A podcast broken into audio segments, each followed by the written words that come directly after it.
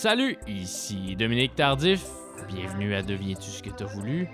J'espère que vous allez bien, j'espère que vous profitez du soleil qui nous rend visite depuis quelques jours. J'en profite pour saluer tous les coureurs, toutes les coureuses qui écoutent ce balado-ci en s'entraînant. Parmi tous les messages qu'on reçoit, je pense que c'est la chose qui revient le plus souvent. Il paraît que ça vous aide à moins souffrir pendant que vous êtes à bout de souffle, pendant que vous vous imposez ce supplice. Paraît que ça vous aide d'entendre deux personnes jaser. Alors, je lève ma bouteille d'eau à tous les joggeurs, à toutes les joggeuses. Quand je vous lis, je me sens soudainement moins coupable d'être un pas paresseux. Je me dis qu'au moins je contribue à votre bonne santé. Alors, bravo à tous les coureurs, à toutes les coureuses. Vous m'impressionnez. Mon invité aujourd'hui, c'est Jean-Sébastien Girard. Jean-Sébastien qui a mentionné à quelques reprises à la soirée est encore jeune qu'il avait participé à Deviens-tu ce que tu as voulu? Alors on vous le présente enfin, cet entretien. On peut dire que Jean-Sébastien, c'est un ami du balado. Il a été le premier en mai 2020 à partager sur les réseaux sociaux mon entrevue avec Christiane Charette. Notre rencontre a eu lieu au début du mois de mars dernier et on a appris depuis que la soirée est encore jeune sera de retour cet automne pour une dixième saison. Champagne! Ça veut dire qu'on va avoir la chance d'entendre à nouveau Jean-Sébastien faire des blagues sur la ménopause de sa mère. Il a l'insigne honneur d'être l'invité du 25e épisode de Deviens-tu ce que t'as voulu? Le voici, le très tendre, Jean-Sébastien Girard.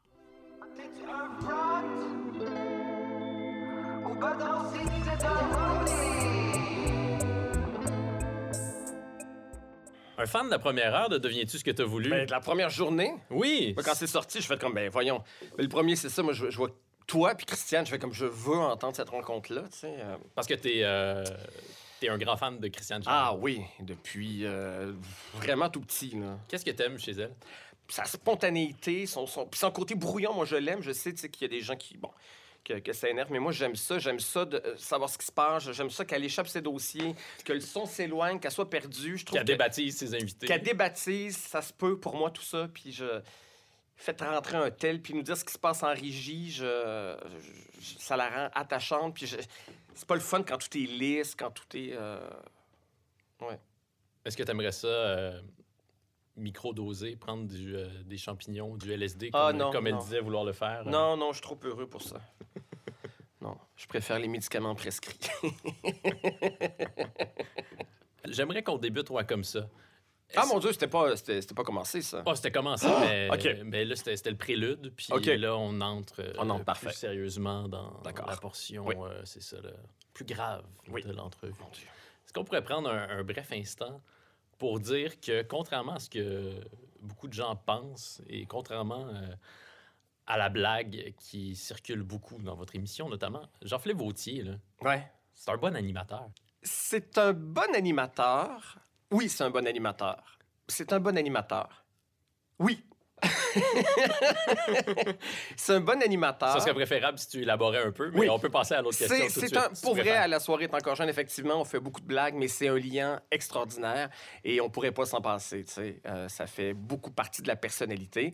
Là où on rit de lui souvent, c'est effectivement, bon, les entrevues, des fois, on sait pas trop où ça s'en va, mais bon, c'est correct, ça participe aussi, j'imagine, à, à ce charme, à son type, à sa personnalité d'intervieweur. Puis dans le contexte, c'est difficile de faire des grandes entrevues. Là. Ben oui, 5-6 oui, minutes avec oui. un invité, euh, Puis avec interrompu par gars, des blagues. C'est ça, c'est donc très difficile. Donc oui, c'est sûrement un défi. Puis je, je j'en ai jamais mené des entrevues à la soirée étant encore jeune. Puis je dis pas que je serais mieux là.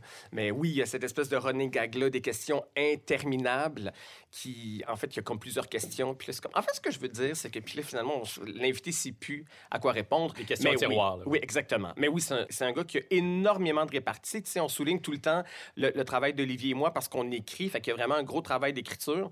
Mais les réactions euh, spontanées de Jean-Philippe qui viennent appuyer, c'est souvent très fort, ça, tu. Puis euh, lui-même le dit qu'il serait pas capable d'écrire comme on écrit. Il dit c'est pas mon talent, tu sais.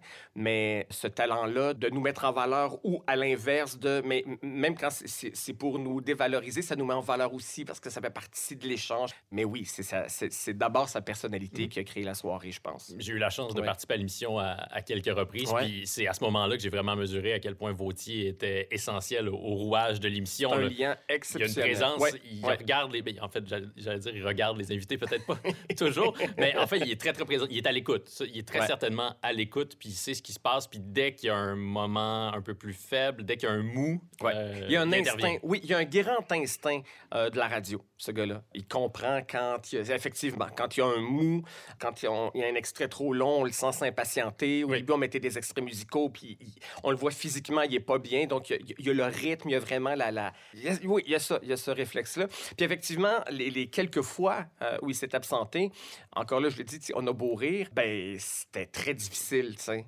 Parce que, oui, il y a- nos chroniques qui sont des temps, mais la soirée, c'est beaucoup les échanges, c'est beaucoup l'adlib au début, c'est beaucoup justement le cabotinage, c'est beaucoup tout ça.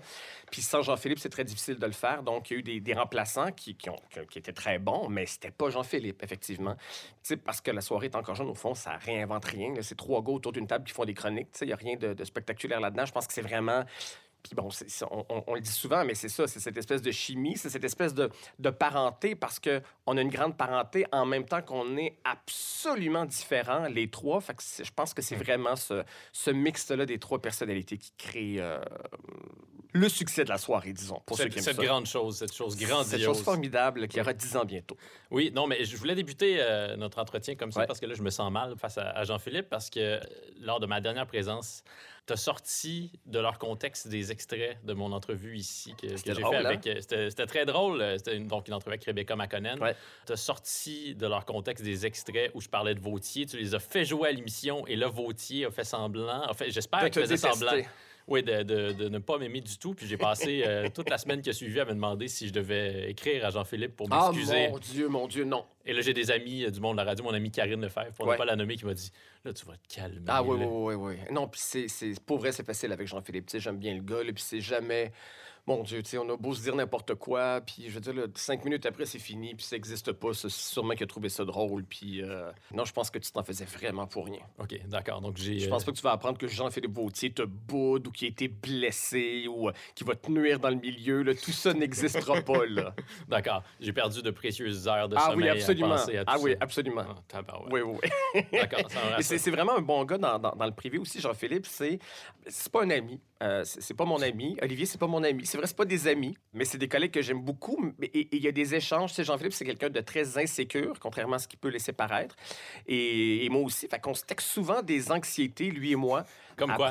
Ah, mon Dieu, j'étais donc bien pourri. Ou euh, quand je vais à Bonsoir, Bonsoir, puis je fais comme, mon Dieu, je suis tombé humilié. Je, je, j'arrêtais pas de bégayer. Ou il me semble que c'était pas drôle. Il me semble que c'était inapproprié. Ou lui, après une entrevue euh, à la soirée, il, il va m'écrire, mon Dieu, mais il me semble que ça avait pas de bon sens. C'était ridicule. Puis... euh, puis on est là beaucoup les deux pour dire à l'autre ben non, ben non. Puis, euh, puis pour des enjeux médicaux aussi, moi je suis bon, je, ça répète tout le temps ça tout le temps, mais je suis hypochondriaque. Et, et Jean-Philippe, je pense qu'il y a une petite tendance. Et contrairement à ce qu'on pourrait croire, je suis une bonne écoute pour les gens qui ont peur parce que je les affole pas. Au contraire, je sais exactement ce qu'un hypochondriaque veut entendre et a besoin d'entendre. fait que je suis une bonne écoute. Fait que quand il y a un questionnement médical, il me demande des renseignements, souvent très pointus. Et puis je réponds. J'ai un grand savoir médical, pour vrai. Là, je fais sûrement sauter là, des gens qui nous écoutent, qui, qui sont des médecins ou, ou des infirmières, mais j'ai, je lis tellement, je connais tellement de choses que des fois, je suis comme, ah ben non, ça, ça se peut pas parce que tu aurais telle affaire. Puis comme je suis un, un petit médecin de service pour Jean-Philippe. Donc, lorsque tu présentes des chroniques à la télé, Ouais. tu n'arrives pas à poser un regard bienveillant sur, euh, sur ce que tu as présenté? C'est difficile. C'est difficile surtout à la télé parce que, bon, évidemment, il y a la dimension visuelle qui embarque. Puis, ben, je suis pas nécessairement très à l'aise. Bon, à Bonsoir, Bonsoir, il y a comme un running gag qui s'est installé, c'est d'avoir un coussin devant Oui. moi. Mais c'est devenu un effet comique, je m'en sers, c'est payant, c'est drôle, mais ça, ça part d'un vrai complexe. Je- J'aime pas être assis sur un divan, même dans la vraie vie. Là. Si je m'en vais dans un party, j'aime pas être assis sur un divan. Là, présentement, c'est une chaise euh, assez carrée, pas très confortable. Je suis très content. tu sais. Euh, j'aime pas être assis dans un divan. Je mets toujours quelque chose euh, sur mon ventre dans la vie. Si je vais dans un party, ça, ça, ça fatigue les gens. J'ai un sac en bandoulière dans la vie, là, euh, en cuir. Puis quand je m'assois, ben, je m'assois avec le sac devant moi. Quand on va au restaurant, je mets le menu devant mon ventre, puis je veux pas que la serveuse parte avec. Ce qui est drôle, c'est que ça aide pas vraiment lorsqu'on veut apparaître plus mince de mettre un sac ou un menu. Évidemment, parce que ça attire l'attention. Oui. C'est comme, on, va regarder ce qu'il y a quand on va enlever le, menu. Puis une fois, euh, on avait rendu un hommage euh, à Jean-Philippe à l'émission de Patrice Lécuyer, Prière de ne pas envoyer de fleurs. Et je me souviens pas exactement du contexte, mais on faisait semblant d'être dans son sous-sol, je pense. Et il y avait un coussin. Et là, j'ai pris le coussin, je l'ai mis devant moi en me disant, bon, ben ça va cacher mon ventre, personne ne va remarquer le subterfuge. Et Christiane Charrette, mon idole, m'a euh, écrit, après avoir vu cette émission-là, pour dire que c'était très drôle, mais je, je sais, j'ai remarqué ton coussin, je sais pourquoi tu as mis un coussin. C'est le genre d'affaires que je fais moi aussi. Tu as toute ma tendresse et ma compassion. Puis je fais comme, mais j'étais sûr que tout le monde allait penser que c'est normal de me prendre un petit coussin, tu sais. Il n'y a rien Et- qui et- lui échappe à Christian. il n'y a rien. Je fais comme, mais voir que. Puis elle m'a même pas posé la question. Elle a tenu Mm. pour acquis que j'avais fait ça pour ça. Elle avait compris. Puis, euh, puis à la soirée, j'ai décidé de, de- de le fronter, de faire comme, ben nous, les personnes grasses, on a besoin d'un coussin devant nous. Puis on fait tirer un coussin avec ma face dessus. Puis, euh, puis voilà. Oui, donc je m'éloigne, mais oui, euh, faire de la télévision, c'est plus difficile pour moi parce qu'il y a, bon, tous les complexes euh, physiques desquels je suis libéré à la radio. Mais tu t'astreins quand même à visionner tes chroniques? Pas tout le temps. Je- je- J'essaie de le faire périodiquement. Bon, comme je fais esprit critique à chaque semaine. Et c'est vraiment niaiseux ce que je, je vais te dire, mais j'écoute beaucoup mes trucs que je dois écouter quand je suis un petit peu sous. Parce que Tu as plus d'indulgence envers j'ai toi-même? plus d'indulgence, puis c'est comme euh, quand on est sous, on a plus d'indulgence généralement envers tout le monde. Oui. C'est comme on trouve tout le monde plus beau, plus gentil, plus intéressant. Comme... Donc, je, porte ce même regard-là sur moi et je sais que des fois, j'enregistre des trucs dans mon enregistreur numérique, puis je trouve ça trop violent pour les regarder. Puis quand je reviens d'une soirée, puis je fais comme Ah, ben, moi, me taper mes affaires, puis je suis comme pas si pire, tu sais, puis je suis comme je suis quasiment cute, tu sais, faut que ça passe. Puis euh, ça me permet de m'améliorer, de voir où, où ça va pas, mais c'est- essentiel, tu sais, parce que j'ai une espèce de neutre qui est très bête. Puis les premières fois que je faisais de la télé, je me disais, mais ça n'a aucun sens, cette face-là, tu sais. Fait que là, je me suis installé un, sourire permanent, puis c'est important de le faire, là, mais euh, c'est difficile pour moi de me regarder à la télé. Ça mais va- de m'entendre aussi à la radio. Euh, Oui, c'est très pénible de, de Ben se oui, ben oui. Moi, je trouve ça difficile. Ouais. Même si j'essaie de le faire à l'occasion parce qu'effectivement, ça nous permet de, de corriger euh, Exactement. des petits tics. Ouais. Ça ressemble à quoi ton, ton horaire dans une semaine? Parce que là, je suis un peu étonné que, tu as accepté de, de me rendre visite. Euh, On enregistre cette entrevue Ouais. un vendredi alors que tu t'apprêtes à faire beaucoup d'heures de radio. à faire cours 4 du- heures. Oui. J'écris. J'ai un rythme d'écriture quand même assez lent. J'écris tout le temps. J'écris 7 jours sur 7.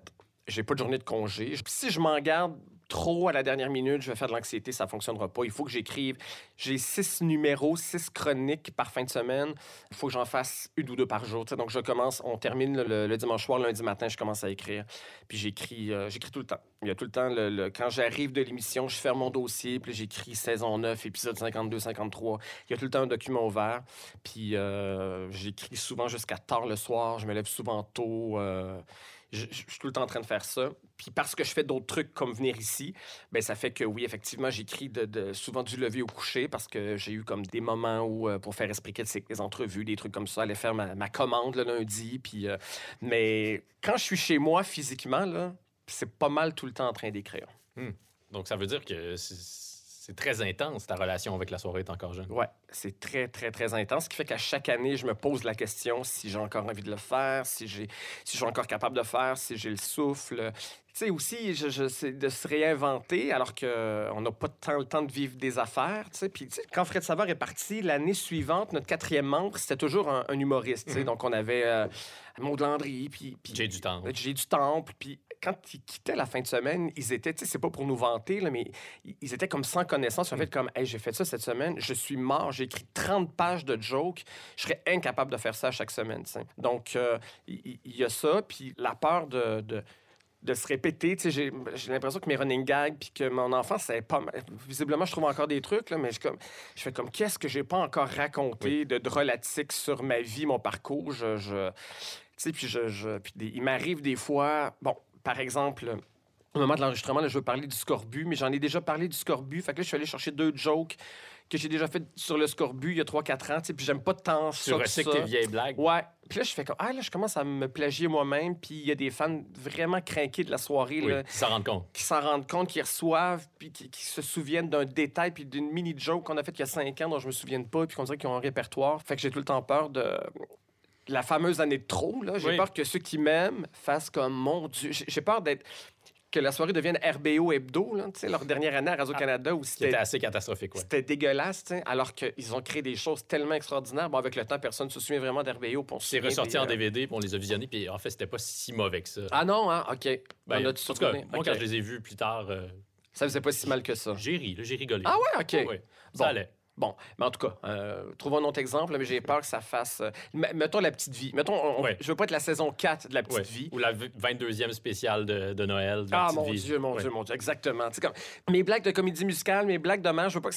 De poulet frit. De, de euh, poulet frit, puis de, passion flaky, puis de... je- je- C'est sur le bord de- d'être la recette steak blé d'Inde platate, tu sais, de, de la petite vie, justement, puis je, je- ça, ça me fait peur. Mais lorsque j'ai participé à la soirée il y a quelques semaines, euh, euh, votre recherchiste, Charles-Alexandre, Oui, m'a écrit ça, il m'a dit par courriel, on essaie quand même cette année d'éviter Ouais. les running gags classiques. Donc Ouais, vous êtes très, ouais. très conscient de ça. Que... Oui, Mais en même temps, ça fonctionne. Les gens adorent ça. Lorsque vous les faites pas, les running gags, l'émission est moins forte, on dirait. Ouais, parce que les gens ont l'impression de faire partie de la gang, le public et tout. Puis nous, on, on a vraiment une réflexion sur le fait que les running gags, on choisit de les faire vivre une année ou deux. Puis généralement, quand on recommence une saison, on choisit de, de les éliminer, mais c'est le public qui nous en reparle sur les réseaux sociaux, sur euh, le, le wing wang wang de, de, de, de Lévi Niquette, où on Oui. le traitait de racisme. On- ah, je me souviens qu'à une fin de saison, en juin, on a fait comme, ben ça, on dit plus qu'Olivier est raciste. On l'a plus jamais redit, tu sais. Puis euh, les gens me parlent de Juliette Pétry, une vieille comédienne. J'ai pas parlé de Juliette Depuis trois ans, mais ça, ça reste. On essaie effectivement de- d'en trouver des nouveaux, puis de trouver des nouveaux procédés comiques, puis des nouveaux running gags à chaque année qui s'imposent, généralement sans qu'on qu'on s'en rende compte. Là. Mais euh, oui, il y a cette préoccupation-là de, de- de se réinventer. Mais ça devient Ouais. pas un peu un problème quand les gens adhèrent trop au running gag. Je reviens à Jean-Philippe, vous l'avez beaucoup taquiné sur... Ses euh, pieds? ses- non, sur ses talents d'animateur. Ouais, ouais, ouais. longues questions. Puis là, les gens se mettent à croire que c'est vrai que Vautier est pas un si bon animateur que ça. Puis là, moi, je m'obstine avec des gens dans des parties, puis je leur dis, vous avez pas raison, il est vraiment bon, Vautier. là. Vous pouvez faire des blagues si vous voulez, mais allez pas croire qu'il y aurait pas cette job-là s'il était pas bon. Mais, mais tout le monde croit pas mal nos running gags, tu sais. euh, je... Il y a beaucoup, tu sais, Jean-Philippe fait de moi aussi un gars qui connaît juste la, la variété Oui. puis les vieux téléromans, tu sais. Puis je fais comme, ah oui, je suis un niaiseux, moi, mais il y a beaucoup de gens, pour vrai, tu sais, comme, et à mesure qu'ils m'écrivent, ils font comme, bon, vous comprendrez rien, là, Jeannot, parce que ça parle de politique. Fait que je pense que- qu'il y, a- qu'il y a quand même beaucoup de gens qui pensent que je connais juste les vieux téléromans dans la vie puis que je m'intéresse à peu de choses. Puis quand, quand je me mets à parler d'autres affaires ou je fais un commandant, on fait comme, oh, monsieur, je fais comme, ben, ah, monsieur quoi, je suis pas débile, tu sais. C'est comme, ça surprend les gens que je lise le journal tous les jours, tu sais. Mais bon, ça, ça fait partie, ça, ça, ça me va, je suis pas en train là, de. C'est la rançon de la gloire. c'est la rançon de la gloire, puis ça va, tu sais, mais... euh, Puis c'est correct. Puis avant, tu sais, quand j'essayais de faire des choses sérieuses, mais ça marchait pas. Puis c'est- avec ce côté-là que les choses ont fonctionné. Fait que ça me va très bien, tu sais. Il y a beaucoup de gens qui se posent cette question-là que, que tu évoquais à l'instant. Euh, Est-ce que la soirée va présenter la saison de trop? Ouais. Qu'est-ce que les gars vont faire après la soirée? Ouais. Pourquoi est-ce que vous devriez forcément mettre un terme à ça? Pourquoi est-ce que vous pourriez pas continuer Toute pour la l'é- vie? Pour l'éternité, comme David Letterman qui a animé pendant des années. là? En, fait, la vérité, c'est qu'on aimerait ça que ça dure toujours, mais on aimerait ça changer la forme du rendez-vous. Le week-end, comme ça, 4 heures, c'est ça qui est très exigeant. Est-ce que ça pourrait être un deux heures? Est-ce que ça pourrait être euh, une fois? Ça, ça pourrait être un cabaret le soir, une fois par semaine? Ça, je pense qu'on est rendu à un point où ça serait le fun de changer cette structure-là. Si on change pas de créneau, si on change pas vraiment la formule, parce qu'on a toujours ces intentions-là. Quand l'été arrive, on se dit, hey, là, c'est la septième, c'est la huitième, c'est la neuvième. On pense tout le temps que c'est une année charnière, dangereuse, importante. Puis là, on se dit, on va tout réinventer cet été. Puis finalement, ben, on se fait une réunion Zoom euh, deux jours avant la première semaine, puis on fait le même show. On, on trouve des nouveaux segments, tout ça, mais ça reste. En même temps, bon, oui, est-ce qu'on veut tout changer? Je sais pas. Mais dans, dans cette formule-là, un, un 4 heures par fin de semaine, c'est sûr qu'on fera pas 10 ans comme ça. Ça, c'est sûr, sûr, sûr. Ton premier amour, c'est le théâtre? Mon premier amour, c'est être connu. Je- Comme Véronique Cloutier. Exactement. J'ai entendu ça il n'y a pas longtemps de Véronique Cloutier, puis elle fait comme c'était pas très noble, hein, mais c'était ça. Puis j'ai fait comme, mais c'était exactement ça que je voulais quand j'étais petit. Mon rêve, c'était d'être connu. C'était ça mon vrai premier rêve. J'ai envie de dire que mon premier amour, c'était de la radio parce que ce que je faisais, c'est peut-être juste parce que j'avais les moyens techniques. Probablement que j'étais un enfant d'aujourd'hui, je ferais de la télé avec mon iPhone. Mais à l'époque, ça se pouvait pas. Donc, les moyens techno que j'avais, c'était un magnétophone que ma mère avait volé à la commission scolaire. Euh, ma mère était prof. Puis elle m'avait apporté ce magnétophone-là, un petit micro. Puis j'ai passé mon enfance à faire des émissions de radio La dernière s'appelait Triple Jeu. Je faisais entendre trois chansons d'un même artiste, une chanson très connue, sa première chanson et, et- et une chanson que je voulais faire découvrir. Tu pourrais recycler ça pour euh, Ben, James c'est- bon, Triple Oui, Jeu. oui, hein? tout à fait. Je vais le faire, je vais faire revivre Triple Jeu. Puis je, je- je faisais des vraies saisons. Là, comme mon émission Triple Jeu, je me disais, bon, ben ça va être euh, 20 émissions cette année. Fait que j'avais mes 20 cassettes. Puis, puis je les faisais pas écouter. J'étais pas l'enfant qui faisait comme écouter mes émissions de radio. Tu sais, comme je les faisais, j'étais content de les avoir. L'art pour l'art. L'art pour l'art. Puis à un moment donné, je, je suis allé euh, au chalet de ma tante Janine à Rivière-du-Loup. Puis euh, il y avait Louise Turcot qui était avec Raymond euh, Legault à l'époque. Puis elle avait loué le chalet en face. Puis elle était venue faire un tour chez ma. Là, je suis comme, mon Dieu, je vais faire une entrevue. Fait que j'avais fait une entrevue avec Louise Turcot. J'avais, je sais pas, 9 ans, tu sais. Puis elle avait, fait- elle avait accepté de faire l'entrevue. J'ai fait comme c'est pour euh, euh, de la radio étudiante. J'étais au primaire. Il n'y avait pas de radio étudiante. Puis je parlais comme de l'audace d'avoir montré ses seins dans, dans Deux hommes en or. Ça, ça fait... ah, deux femmes en or, voilà. On est rendu. euh, On n'a pas vu de poitrine, non, dans deux non, en or. voilà. Donc, euh, oui, c'était. Donc, Mais déjà bien informé. euh, Oui, oui, j'avais vu ces films-là. Oui. Il y avait ça. Puis, je pense que j'aurais voulu chanter aussi. Puis, avant de muer, je chantais bien, pour vrai. Euh, comme le bizarre, tyranné. Exactement. Oui, mais le tyranné, bon, il n'y a, plus une belle voix, mais elle est juste sa voix. Moi, c'est bizarre, comme si ma. ma, ma- j'avais comme perdu le- l'oreille en même temps que je muais. Je sais pas s'il y a une corrélation, là, mais je me suis mis à chanter comme assez mal. Puis là, je me suis dit, ben, je vais faire du théâtre pour être connu, j'imagine. Mais pour vrai, je suis tombé amoureux pour vrai du théâtre. Et là, j'ai commencé à en faire pour les vraies raisons. Je pense que je commençais à en faire au secondaire. Et là, je capotais vraiment. Et c'était pas juste comme, ah, voici un moyen pour devenir connu. Je tripais vraiment. Je me souviens de cette ivresse-là. Je pense que j'ai plus trippé là, dans l'auditorium de, Joseph-François Perrault, qu'à la place des festivals devant 20 000 personnes. C'était le premier moment, je l'oublierai jamais. J'ai trippé, puis j'ai fait comme, c'est vraiment ça que je veux faire. Et, puis c'est ça. Fait que là, j'étais convaincu, je me suis mis à voir beaucoup de théâtre. Et là, je pense que je suis devenu un passionné de théâtre, vraiment. Puis c'était ça que je voulais faire. Puis comme, quand j'ai commencé à étudier en théâtre, je pense que j'avais plus vraiment ce- cette espèce de soif juste d'être connu puis de, de devenir Véro. C'était moins là. Je suis devenu... En fait, je suis comme passé à l'autre bout du spectre. Je suis devenu comme une espèce de théâtreux, une espèce de caricature, un snob. Ouais. Pourtant, c'était à l'UQAM. là. J'étais pas à l'École nationale. J'étais comme...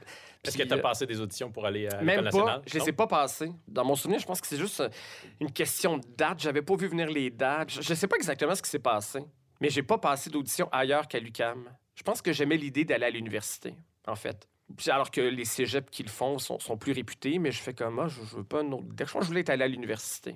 Donc, la première année, j'ai beaucoup trippé, puis là, je, je- c'était mon monde. Là. J'avais premiers émois en matière de théâtre, euh, c'est lesquels? ah, mon Dieu, c'est euh, Serge Deloncourt, c'est euh, Boto Strauss, Le Teint, La Chambre, c'est au TNM. Je m'étais abonné au TNM pour jouer parce que Lorraine Pintal a toujours été là, Lorraine Pintal, Directrice du directrice artistique du TNM. Et puis, dans ses premières années de règne, elle avait mis sur pied la troupe des abonnés. Règne, c'est le bon mot. là. Oui, oui. Euh, puis elle disait à l'époque que c'est 10 ans, hein, qu'elle resterait pas là plus que 10 ans parce que les institutions doivent vivre et puis qu'on ne doit pas s'acharner, tout ça. Et elle avait mis donc sur pied, c'est ça, la troupe des abonnés. Et si on s'abonnait au TNM, on pouvait jouer dans la pièce du TNM. Je trouvais que c'est une idée formidable et je me disais, je, je pourrais jouer au TNM. J'étais ado, là, j'étais à l'école secondaire. Et la première année, donc, elle montait euh, Le Roi boiteux de Jean-Pierre Onfart. Puis j'étais allé à la première rencontre et tout, puis je pense que tout le monde me tombait un peu ses nerfs. Il y avait comme trop, beaucoup trop de gens dont ça avait été le rêve. C'était comme beaucoup de comédiens ratés, là, Mm. mettons, de 50-60 ans, puis qui avaient l'air de vraiment de se la jouer, puis qui, qui racontaient qu'ils avaient fait... euh, qui connaissaient Marina Orsini parce qu'elle avait fait une figuration, genre des filles de Caleb. Là, je, comme, on dirait que j'aimais pas trop la vibe, fait que je l'ai pas fait. Mais euh, je, je me suis toujours abonné au TNM et j'ai vu des spectacles extraordinaires. Puis je, m'ennuie de la façon dont je recevais les spectacles à l'époque, parce que j'étais vraiment celui-là, là, qui sortait bouleversé, puis qui, disait euh, à mes amis Ah non, parlez-moi pas quand on. Je déteste qu'on me parle en sortant. J'étais vraiment cette caricature-là. Je suis habité, c'est trop prosaïque de, de, de, parler de où on va ou de parler d'un tel. Puis j'entendais les gens qui disaient Étais-tu bonne, Pascal, mon petit Ah non, je veux pas entendre ça, c'est trop. J'étais vraiment dans une bulle, puis je disais Ah, Est-ce que je suis porté là-dessus? Laissez-moi dans mon. J'étais vraiment là-dedans, alors qu'aujourd'hui, ça. C'est bien rare que le théâtre réussisse à me faire ça. Mais bref, j'ai eu des coups de cœur. euh, Pascal, mon petit, dans, cette pièce-là, qui. euh, Bon, Serge Denoncourt, c'est un, metteur en scène extraordinaire, mais mes grands coups de cœur. Moi, je, me souviens d'être allé voir Serge Denoncourt, c'était la journée mondiale du théâtre, puis il faisait une conférence au complexe des jardins. Puis j'étais allé le voir, je pense que j'étais au cégep. Puis je m'étais assis en avant, puis euh, il était jeune, il était encore cute à l'époque, Serge Denoncourt. Puis il était directeur du Trident, puis il faisait des shows extraordinaires, tu sais. Puis un moment donné, il m'avait regardé, j'étais comme, oh, man, Serge Denoncourt m'a regardé. Puis il y a plusieurs, quelques années, on a fait un show avec La soirée est encore jeune, puis c'était le metteur en scène, puis je j'étais quand même impressionné. Je fais comme quand même, j'étais un petit gars qui allait le voir au complexe des jardins, puis là, il m'enseigne. Pas dans un Shakespeare, là, mais, mais quand même. Dans euh, Prédiction 2017. Dans Prédiction 2017, voilà, qui a été euh, le temps fort de, de ma vie, voilà, de ma carrière en tout cas. Est-ce que tu as passé beaucoup d'auditions en sortant Aucune. de l'UCAM? Pas du tout? Aucune. Non, c'est ça, c'est que je me suis rendu compte pendant la formation que ben, j'étais pas bon. J'étais pas un bon acteur. Que pour vrai, je, je, suis pas juste. Je suis pas. Bon, d'abord, on, y revient, c'est mon rapport au corps. Ben, c'est fondamental, évidemment, quand tu es un acteur. faut être libre de. Ben, faut être libre, exactement. moi, j'aurais peut-être pu être un acteur à l'époque des radiothéâtres, là, mais je, sans, sans corps, je, je disais à l'époque. Ah oui, je me suis je disais, moi, j'aurais aimé être une âme qui, qui fait du théâtre. Ah, c'est beau ce que tu dis. Puis tu aurais aimé être une âme. Une âme qui fait du théâtre, mais qui ça encore. Tu sais, c'est comme. Puis je me souviens, les gens dans l'extérieur, c'est beau ce que tu dis. Ah non, mais pour vrai, je. Avec le temps, j'ai comme développé beaucoup d'indulgence pour comme l'enfant, l'adolescent, mais je pense que le, le jeune adulte que j'étais me, tombe encore un petit peu sur les nerfs. Et, donc, c'est ça, je me suis rendu compte que j'étais pas bon. J'avais tout le temps plus de commentaires négatifs des profs, mes notes étaient moins hautes.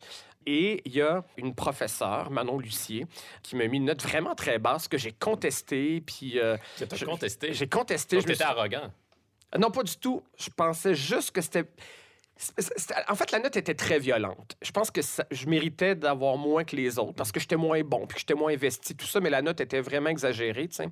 Donc, elle, dans sa déposition devant le tribunal de l'UQAM pour contester une note, elle m'avait dit euh, c'est peut-être juste circonstanciel à mon cours, mais si c'est pas le cas, peut-être revoir euh, ton choix de carrière.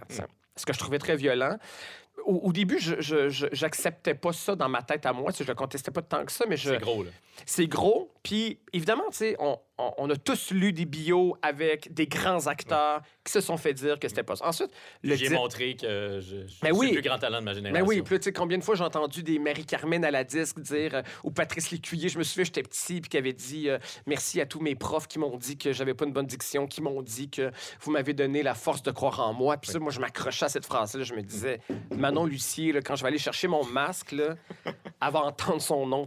Après, il y a comme l'évaluation. Le masque, c'était le, le gala du le théâtre. gala du théâtre, exactement. Les Gémeaux, mais du théâtre. Et puis après, le, directeur de, tout le niveau m'avait fait une évaluation pour me dire Je pense que tu n'es pas un acteur. Et là, je m'étais mis à pleurer pour une des seules fois de ma vie. Puis je me souviens, tu sais, j'étais comme j'étais dans ma chambre, puis je regardais dehors, il neigeait, puis je pleurais, je regardais ces mots-là. Puis là, il y a un vrai vertige. De faire, ça fait comme des années que je dis que je suis un acteur. Moi, j'avais un buste de Molière dans ma bibliothèque. Tu sais, quand je te dis, les, clichés, j'étais une vraie blague. Je l'ai encore, tu sais, je regarde parce que c'est comme... Puis, tu peux pas te débarrasser de ça. Ben jamais. Je, vais me faire enterrer avec parce que je veux dire, c'est la plus grosse caricature qui, démontre le plus le personnage dont je te parlais. En même temps, c'est touchant cet investissement-là. Ben oui, tu sais. Puis je, c'est pour ça que je regarde, ça correspond quand même à. Oui, c'était ridicule, oui, c'était, exagéré, mais il y a quelque chose quand même de beau là-dedans, tu sais, qui, avec le cynisme, avec la vie, je fais comme. Hey, pour vrai, j'étais tellement. Je, croyais tellement à des affaires, à des idéaux, à quelque chose, même si j'avais pas ce qu'il fallait pour être à la hauteur de ça ou pour. Il y avait quand même quelque chose que, que je trouve que c'est quand même une belle période, malgré tout, même si je suis très déchiré. L'expérience a été difficile parce que j'étais pas bon, donc j'avais pas de plaisir. Je me faisais dire que j'étais pas bon. Mais en même temps, il y avait, c'est ça, il y avait cette liberté-là. Il y avait, on est des élus, nous autres. Il y avait comme, pour moi, il y avait ceux qui étudiaient en théâtre, puis il y avait les autres. Il y avait comme, on n'était pas de la merde. Mon bus de Molière, mon petit foulard, puis euh, je trouvais ça terrible de pas fumer, parce que tout le monde fumait au café, puis je me disais, tu sais, il faudrait que j'ai mon texte de théâtre avec une cigarette. Mettons que c'était comme très extérieur à, la vraie affaire, mais tu sais, oui, je tripais, puis je, suis encore aujourd'hui, je pense, un très bon public. Tu sais, j'ai fait un peu de critique de théâtre et tout. Je pense que je suis meilleur pour faire de la critique de théâtre que beaucoup de personnes qui ont fait la météo avant puis qui s'improvisent. Euh, on en connaît beaucoup, tu sais. C'est comme après la météo, ben on fait de la culture. Mon Dieu, j'ai l'impression que je suis en train de répondre à huit questions en même temps. C'était quoi la question à la base? Je m'en souviens. Ça me plus. Mais euh, oui. Euh, ah oui, non, donc c'est ça. Donc j'ai commenté. Donc c'est ça, j'étais pas bon. Et là, donc je me fais dire, je suis pas bon, je suis pas bon. Oui. Puis là, bien évidemment, pendant la formation, je suis pas débile. Après deux, trois profs qui me disent, je suis pas bon, je commence à y croire. Et ma meilleure amie de l'époque, Constance, me dit, toi, est-ce que tu penses qu'un jour tu vas avoir comme un rôle, un premier rôle? Puis là, je suis comme, ben peut-être, me semble. on dirait que je suis moins sûr. Elle dit, tu sais, mon ami, mais je. Elle dit, je pense que tu pourrais euh, partir des, des projets, des trucs comme ça, mais je t'imagine pas. euh. En tout cas, ça, ça a été le coup final. Je suis allé voir mon prof, Pascal Bello. J'ai fait comme Constance, ça me dit que je ne deviendrai jamais acteur. Euh, Qu'est-ce que t'en penses? Puis là, il fait comme, ben. En tout cas, faut que là, je fais comme, OK, je serai pas un acteur. Puis la dernière année a été très difficile pour moi parce que j'ai décidé de compléter le bac, sachant qu'après, je passerai pas d'audition, qu'après, je changerais de vie. Mais je voulais le finir parce que je me disais, je préfère ensuite me dire, je suis allé au bout, puis j'ai vraiment compris que c'était pas ça, que de me dire, hey, je l'ai pas fini. Et si j'avais eu une élimination dans la dernière année, si je suis passé à côté de quelque chose. Puis effectivement, à ce jour, je suis content de l'avoir terminé. D'abord, j'ai mon bac. Je suis content d'avoir un bac dans la vie. là. Je sais que c'est quasiment de l'analphabétisme pour les gens qui m'entourent, qui ont, qui ont des maîtrises. Puis euh, ben, je suis content ouais, c'est ça. Mais je suis content d'avoir un bac, c'est niaiseux. Et euh, je suis content d'être donc vraiment allé au bout, d'être convaincu que c'était pas pour moi, d'être convaincu que j'étais pas bon. J'ai eu besoin qu'on me le redise encore pendant une année complète. Et notre show de finissant, on l'a comme euh, autoproduit pour le faire à la chapelle pendant un mois, euh, en 98. Puis j'ai pas aimé ça parce que je le savais que j'étais pas bon. J'entrais sur scène et je m'entendais, je savais que j'étais faux, je savais que j'étais moins bon que les autres. Puis je rentrais dans la coulisse, puis je regardais l'heure comme si j'étais à chat, puis je me disais, OK, il me reste juste deux scènes, là, lâche pas. Et il y a eu des supplémentaires. Je sais pas pour quelle raison. Le show était même pas très bon, puis la critique avait été assassine, mais j'imagine qu'on avait beaucoup d'amis puis de famille. Puis quand le metteur en scène nous a dit euh, il y a des supplémentaires quelques jours, tout le monde s'est mis à crier, puis moi j'ai fait comme ah fuck. Je me suis vraiment dit ça, puis là ça, ça a été vraiment le moment où j'avais plus aucun doute. Fait que donc j'ai terminé mon bac, ça- donc j'ai fait aucune audition parce que je savais que j'en réussissais pas. Je savais que c'était ça m'est extrêmement difficile pour les gens qui sont doués, qui ont du talent. Fait que je fais comme moi avec mon talent extrêmement limité, il y aura pas de place pour moi. J'avais pas l'abnégation de passer ma vie à travailler dans au salaire minimum dans, dans un magasin de linge en espérant que, tu sais. Fait que j'avais pas envie. Fait que j'ai eu une année d'errance où j'ai fait, euh, bon, de l'animation, euh, où j'ai été un chevalier médiéval dans des écoles secondaires à Drummondville pour 50 pièces la journée, alors que j'aime pas vraiment les, les, Les enfants. les, les enfants, excuse-moi. Ou le de Moyen-Âge. le- le- un peu les deux, tu sais, j'avais pas cette patience-là. Tu sais, quand tu as un bus de Molière, là, c'est que tu t'identifies tellement au théâtre, tu es tellement convaincu de ça, puis là, tu fais comme, ben non, je suis pas un acteur. Je suis quoi d'abord, tu sais? Fait que j'ai eu comme cette année-là, euh, avant ensuite de rentrer à Radio-Canada. Voilà. Donc, c'est à ce moment-là que tu vas commencer à distribuer des CV à différentes, euh, différentes émissions? Oui, j'écoute une émission qui s'appelle Jamais sans mon livre, qui est animée par euh, Marie-Louise Arsenault à l'époque, Maxime-Olivier Moutier, Oui. puis euh, bon. J'adore cette émission-là. Puis là, je vois passer le générique, puis c'est écrit recherchiste. Je sais pas trop c'est quoi la job de recherchiste, mais je fais comme, il me semble que j'aimerais ça. Et effectivement, donc, la formation que j'avais, je tripais sur la culture depuis longtemps, je me disais, ben j'ai j'ai un savoir qui pourrait être utile, en tout cas pour ce, ce métier-là. Puis c'est peut-être ça, dans le fond. Je veux continuer à évoluer dans ce métier-là, mais il faut que je sois derrière, tu sais. Là, j'ai fait des concepts. Je suis celui là, qui faisait des CV puis qui collait des pilules. J'avais collé des pilules. Des Euh, pilules? des pilules. des- En fait, c'était des, des multivitamines. Puis j'avais écrit. Ah, c'était vraiment dégueulasse quand j'y repense. La recherche de nouveaux recherchistes pour votre émission vous donne mal à la tête. Hey, ça fait 25 ans de ça. Wow! Et là, c'était écrit Voici une solution temporaire. Puis là, il y avait un carré avec deux pilules. Là, c'est comme Veuillez prendre euh, ces pilules aux deux heures, je sais pas trop. Ou une solution permanente, Jean-Sébastien Girard, machin, avec mon numéro de téléphone. Puis. euh, Tu as décroché des contrats grâce à cette stratégie-là. Absolument. Je sais pas si les gens trouvaient ça hot, mais les gens s'en souvenaient, tu sais. Puis après, je, me souviens cette année-là, quand j'ai eu mon stage, à Jamais sans mon livre, parce que j'ai commencé par un stage, tu sais. Puis après, j'allais voir d'autres mondes où il y avait comme des parties. On me disait, ah, c'est toi le gars des pilules. Fait qu'on s'en était quand même souvenu, tu sais. Puis donc, je pense que ça m'a aidé. Puis donc, j'ai commencé à faire un stage. En fait, je suis pas rentré à Jamais sans mon livre, je suis rentré à l'émission qui s'appelait MC, euh, pour maître de cérémonie, un magazine culturel animé par Yves Desgagnés, il y a 21 ans, qui a pas du tout fonctionné. Ça n'a même pas fait une année. Mais j'étais recherchiste là-dessus et j'ai adoré ça, être recherchiste, vraiment. Et, et je pensais jamais que je, je, je je reviendrais, que je viendrais à l'avant. J'avais, j'avais- jamais été là. Puis je me disais, ben, c'est ce que je vais faire, je vais être recherchiste. Puis pour moi, c'était pas une salle d'attente de rien. Parce que ça m'avait tellement marqué mes insatisfactions, puis ma douleur de d'être devant en étant pas bon, en étant critiqué, que je me disais, ben, je pense que c'est c'est ça. Je peux triper sur la culture, rencontrer des artistes, mais derrière, je vais avoir mon bureau avec mon fax, puis euh, je vais être bien heureux, puis euh, ça va être ça. Est-ce que tu le vivais comme un échec ou tu as, rapidement fait la paix avec ces- J'ai rapidement, oui, j'ai rapidement fait la paix parce que je, je pense que tu deviens un acteur raté, un chanteur raté quand tu le souhaites encore et que ça arrive pas, tu sais. Mais là, moi, je le souhaitais pas parce que j'avais pas de plaisir, parce que j'étais pas bon, j'étais malheureux sur une scène. Donc, j'ai continué à aller au théâtre aussi souvent, puis je tripais comme spectateur. Et à ce jour, ça m'est à peu près jamais arrivé de voir un gars sur scène et de me dire Waouh, il est chanceux, j'aimerais ça être à sa place. Il me fait triper. Je regarde des Benoît Méguenet, je regarde des acteurs comme ça. Et, et je me dis J'ai rien à voir avec eux. J'adore les voir sur scène, j'adore être au théâtre, les, les acclamer debout. Mais jamais je me dis euh, que je suis jaloux. Je, je, je- je suis plus jaloux des projets de Pierre Yvelard que de Benoît Méguenis, mettons, aujourd'hui. Et tranquillement, tu vas commencer à présenter des chroniques Ouais. toi-même. Ouais. Est-ce que c'est grâce à Dominique Poirier que tu participes aujourd'hui à la soirée est encore jeune? Est-ce qu'on pourrait dire ça? Dominique Poirier manière? est à la base de tout. Pour vrai, je suis ici aujourd'hui avec toi à cause de Dominique Poirier. Merci, Dominique Poirier. Ah oui, absolument. Donc, Euh, qui animait L'après-midi porte porte-conseil. C'est ça. Donc, moi, j'étais recherchiste sur des émissions culturelles. Et là, donc, je- j'ai travaillé à la chaîne culturelle, donc avant Ici Musique, qui était une chaîne que moi, j'aimais beaucoup, mais bon, tu sais, qui était un On petit parlait peu de poésie, On parlait de poésie. Tu sais, j'étais recherché sur un magazine qui s'appelait Aux Heures, etc. Puis c'était à chaque jour, ça durait deux heures. Puis tu avais des chroniqueurs qui faisaient une critique de 25 minutes sur le show de l'Opéra de Montréal. Puis c'était sans fin, tu sais. Bon, personne n'écoutait ça. C'est de la science-fiction aujourd'hui. c'est impensable, tu sais, mais je trouvais, écoute, je, je bouquais, j'allais voir tous les shows gratuits. Je préparais des dossiers pour des entrevues qui duraient, c'était extraordinaire. J'ai adoré ça, je tripais.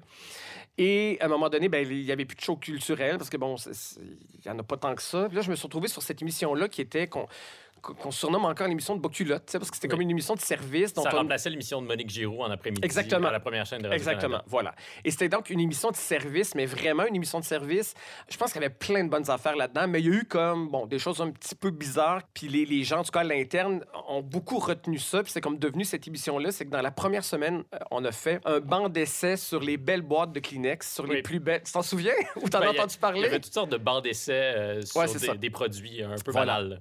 Mais là, la boîte de Kleenex, puis là, il y avait Louise Deschâtelet qui disait, moi, j'aime mieux celle-ci, puis ça avait duré 25 minutes. Fait l'émission a comme perdu de la crédibilité alors qu'il y avait quand même des tables rondes puis des sujets intéressants. Dominique Poirier est une grande journaliste. Euh, absolument, absolument. Une grande intervieweuse, puis c'est c'est quelqu'un d'une- rigueur. Et euh, je me dis, ben, ça serait peut-être le fun de commencer à présenter des, des petites chroniques, mais pour vrai, très sincèrement, là, je veux juste le faire à côté. J'ai pas du tout la prétention ou la volonté. Je, je pense que je suis encore marqué par l'expérience du devant. Puis je fais comme. Peut-être ça serait juste un kick d'avoir comme une chronique une fois de temps en temps, mais je veux garder ma gig, je vais être à temps plein, euh, je suis recherchiste. Et là, moi, j'imagine que ça vient bon, du théâtre et du fait que, tu sais, que je, moi, je voulais faire des affaires super sérieuses. Jamais j'aurais pensé faire de l'humour. Je méprisais un peu, je pense, le, le milieu de l'humour, les humoristes. C'est quelque chose que, qui m'appartenait pas du tout. Tu n'allais pas voir Mario Jean et Jean-Michel Anctil. Jamais, jamais, jamais. J'y vais pas encore, là, mais, Je suis content de l'apprendre, ça me rassure. non, mais Jean- Jean-Michel Anctil est super. Les deux sont fins, ça, ça prend pas. Même que ça, je dis, là, c'est bien niaiseux, ce moment-là. On a, il y a d'autres humoristes qu'on Il y a d'autres. Exactement. Bon, Oui, voilà. j'aime ça beaucoup. Oui, puis j'aime beaucoup la nouvelle génération aussi, Oui. alors que la mienne et c'est- les plus vieux, ben, c'est ça. C'est comme une époque où euh, ça me touchait moins l'humour. Il y a encore un snobisme aujourd'hui pour le monde de l'humour, mais il est vraiment moins important que Ah dans oui. les années 90. Ah oui, absolument, absolument. Mais c'est ça, il, il était quatre, puis il y en avait trois et demi qui me faisaient pas rire. Fait que donc forcément, c'était comme l'humour au complet qui, qui m'interpellait pas. Mais moi, tu sais, j'ai voulu être un tragédien, j'ai voulu jouer Shakespeare, mais j'avais pas le talent. En fait, je me disais, ben, je vais au moins faire des chroniques où je- je faisais des fois des remplacements à l'émission de- des hôtels, puis je faisais des espèces de, de chroniques théâtrales, là, pompeuses, super lourdes. J'en ai fait jouer euh, la- la- l'année passée à la soirée, puis je... je... Ah, que je veux tellement montrer que je suis intelligent puis que je connais ça, le théâtre, parce que j'ai un bac en théâtre, là, puis euh, ce personnage restitue toute la... En tout cas, puis c'est- c'est- c'était d'une lourdeur, là. Ah, puis je me souviens, ça, c'est... Je fais une parenthèse, là, puis je, je l'ai réécouté, puis là encore, tu sais, je- bon, j'ai un petit peu de tendresse pour moi, là, mais je, je vais voir les trois sœurs Desgagnés, là, il était dans un cycle Tchekhov avec... euh, En tout cas, et je voir- Desgagnés a monté un check-up. oui, ça y est arrivé une fois. Elle s'est bien monté un au TNM et chez du CEP en même temps. Puis je pense qu'il y avait comme un concept cette année-là où il en montait deux ou trois. Puis. euh, et donc, c'était ma première critique de théâtre. Et là, tu sais, moi, les trois sœurs, je les avais lues, étudiées, jouées à l'UQAM. Fait que là, je fais comme, hey, là, là, j'ai une- fenêtre à Radio-Canada pour vous montrer que moi, je suis pas la, la fille de la météo, qu'on chip à la culture, je suis intelligente. Et là, donc, je, je me souviens, j'ai dit à Michel Deshôtels, j'ai dit, c'est une parfaite réussite, cette pièce-là. Et on s'entend que ce texte-là, bon, peut être difficile à monter parce qu'il y a différents écueils. Et là, je décide de décliner les écueils esquives dégagnées dans lesquelles il aurait pu tomber. Je fais comme, Ouais. il aurait pu se placer. Puis là, c'est comme tous les concepts que j'ai appris. Il aurait pu se positionner, juger son personnage, ou décider de pas faire confiance au texte, de souligner des intentions au crayon gras. C'est comme tous mes cours étaient là, tu sais. Puis là, je décline, je décline. Ça fait comme cinq minutes, mais j'ai rien dit sur la pièce. J'ai juste nommé les pièges qui étaient possibles. Puis là, Michel il fait comme, oh, euh, ça en fait, ça, des pièges à éviter. Je fais comme, Euh, oui, mais heureusement, euh, il les a évités. Et ma foi, ce spectacle, je crois qu'il me reste presque plus de temps pour. euh, Encore là, j'étais pas bon, tu sais. C'était trop pompeux, c'était trop. Fait que j'étais tout le temps celui qui remplaçait, qui remplaçait. Là, je faisais mes chroniques sérieuses à l'après-midi porte-conseil. Puis là, j'arrive avec des affaires. Je fais comme Dominique, j'aimerais ça faire une tournée des CHSLD euh, pour voir ceux qui offrent des alternatives intéressantes. Euh, euh, puis là, je suis allé un peu partout hein, interviewer des, directeurs de CHSLD en région qui avaient créé des environnements différents. Puis je dis, ah, j'aimerais ça aller voir des grands prématurés, tu sais, aller voir des parents endeuillés. Puis a fait, OK. Puis je les faisais. Puis là, je suis allé voir une mère qui me pleurait ça à Sainte-Justine parce qu'elle venait de perdre son bébé, grand prématuré. Puis euh, après ça, j'en avais une qui venait d'apprendre que, bon, son bébé allait survivre, mais que probablement qu'elle allait être sourd-muet, aveugle, puis qu'elle allait avoir, la fibrose. En tout cas, d'affaires. Puis j'étais comme bien content de ça, tu sais. Puis, euh, personne m'en parlait, tu sais. Mm. C'était comme correct, mais Mais sans Monsieur plus, Truc? Mais Monsieur Truc. Puis là, Dominique, elle me fait Hey, dans le temps des fêtes, aimerais-tu ça faire comme euh, des petits conseils, genre ménager, Madame Chastache, tu sais, comment on enlève une tache de vin ou comment on, on conserve ses patates? Puis je suis comme Ben, je peux bien. Fait on décide de faire ça, donc c'est la minute de Monsieur Truc. Et j'aime pas ça faire ça, j'ai comme honte. Pour vrai, je, je trouve ça niaiseux. Donc, je peux pas te demander de me faire la voix de Monsieur Truc. Non, mais ma- la voix de Monsieur Truc, c'est souvent la voix à la soirée. Là. Tu sais, là, c'est mes intonations trop hautes. C'est Oui. comme, eh oui, madame, c'est Oui. comme, tu sais, c'est comme, il y a quelque chose là-dedans. tu sais. Et puis, la première chronique, je l'ai fait sérieuse. Alors, euh, Dominique, euh, à quel endroit on conserve les patates? Dans le congélateur ou dans le. Non, c'est en dessous de l'armoire. Puis là, j'écoutais ça. Puis je suis comme, mais voyons, qu'un gars de, je sais pas, 30 ans donne des conseils de patates à Radio-Canada, c'est ridicule. Fait que là, j'ai comme créé une espèce de personnage un peu débile, un peu loufoque, qui était comme un peu irrévérencieux avec Dominique, qui riait un peu d'elle. Fait que ça, c'est la. Je, hey, je veux pas parler là, comme je savais créé. euh, Je suis pas Michel Tremblay, là, mais il y, a la genèse. c'est ça, je- je- ça a l'air prétentieux. belles-sœurs. Ben, c'est ça. Mais dans Monsieur Truc, il y a la genèse de ce qui s'en vient à la soirée du personne, qui est moi, en fait. Tu sais, qui est pas le gars qui essaie d'avoir une contenance ou d'avoir un discours ou d'être l'intello qui aurait voulu être, mais qui est pas, tu sais, parce que il y a eu aussi à l'université le deuil de Hey, je suis peut-être moins intelligent, je suis moins télo que j'aurais aimé l'être. Puis en tout cas, bref, hey, je m'égare tellement. Je parle beaucoup. Tu me Ben- mets en confiance. Merci, euh, Dominique. Excellent podcast. Merci beaucoup. C'est un excellent épisode jusqu'à maintenant. C'est un des meilleurs, je dirais. Et, c'est ça. Donc là, c'est- je dis pas mon nom et il y a des madames tu sais, qui commencent à m'écrire. C'est qui? C'est-tu MC Gilles? Voyons, il est bien drôle. Puis là, tu sais, je, là, je deviens un peu comme... euh, un peu pipi caca, là. je fais comme comment vous choisir un beau soutien-gorge euh, ou comment euh, entretenir la santé de vos seins? Tu sais, Puis j'étais avec Dominique Poirier, puis je fais comme ben là, il faut mettre des beaux jets d'eau froide sur vos seins. C'était- vraiment niaiseux. Comme là, j'allais voir mes amis, les recherchistes à Christiane Charrette, puis, puis là, ils me disaient ah, on a entendu ta chronique. Puis j'étais honteux. Je faisais comme, hey, tu sais, il y a pas longtemps, c'est ça. Je voulais faire du Shakespeare, je je faisais les bébés prématurés. Puis là, je dis à Dominique Poirier de se mettre des jets d'eau froide sur les seins pour que les garder en forme. Je- Pendant que Marie-Claude Bocage prépare des dossiers pour Exactement, exactement. J'étais gêné face à Marie-Claude Bocage, que je trouvais extraordinaire, tu sais, que je trouve encore extraordinaire.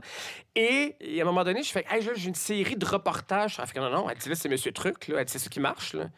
Fait que je fais comme, moi, mais c'est un peu niaiseux. T'avais créé un monstre. Ben, un monstre à cette petite échelle-là, c'est ça. Finalement, j'ai fait comme, je sais pas, 200 capsules de, de Monsieur Truc. Et donc, Marie-Claude Bocage, pour y revenir, euh, réalisatrice à Radio-Canada, entend ça et monte euh, une nouvelle émission qui s'appelle L'après-midi porte-conseil avec des gars qui se connaissent parce que le pornographe.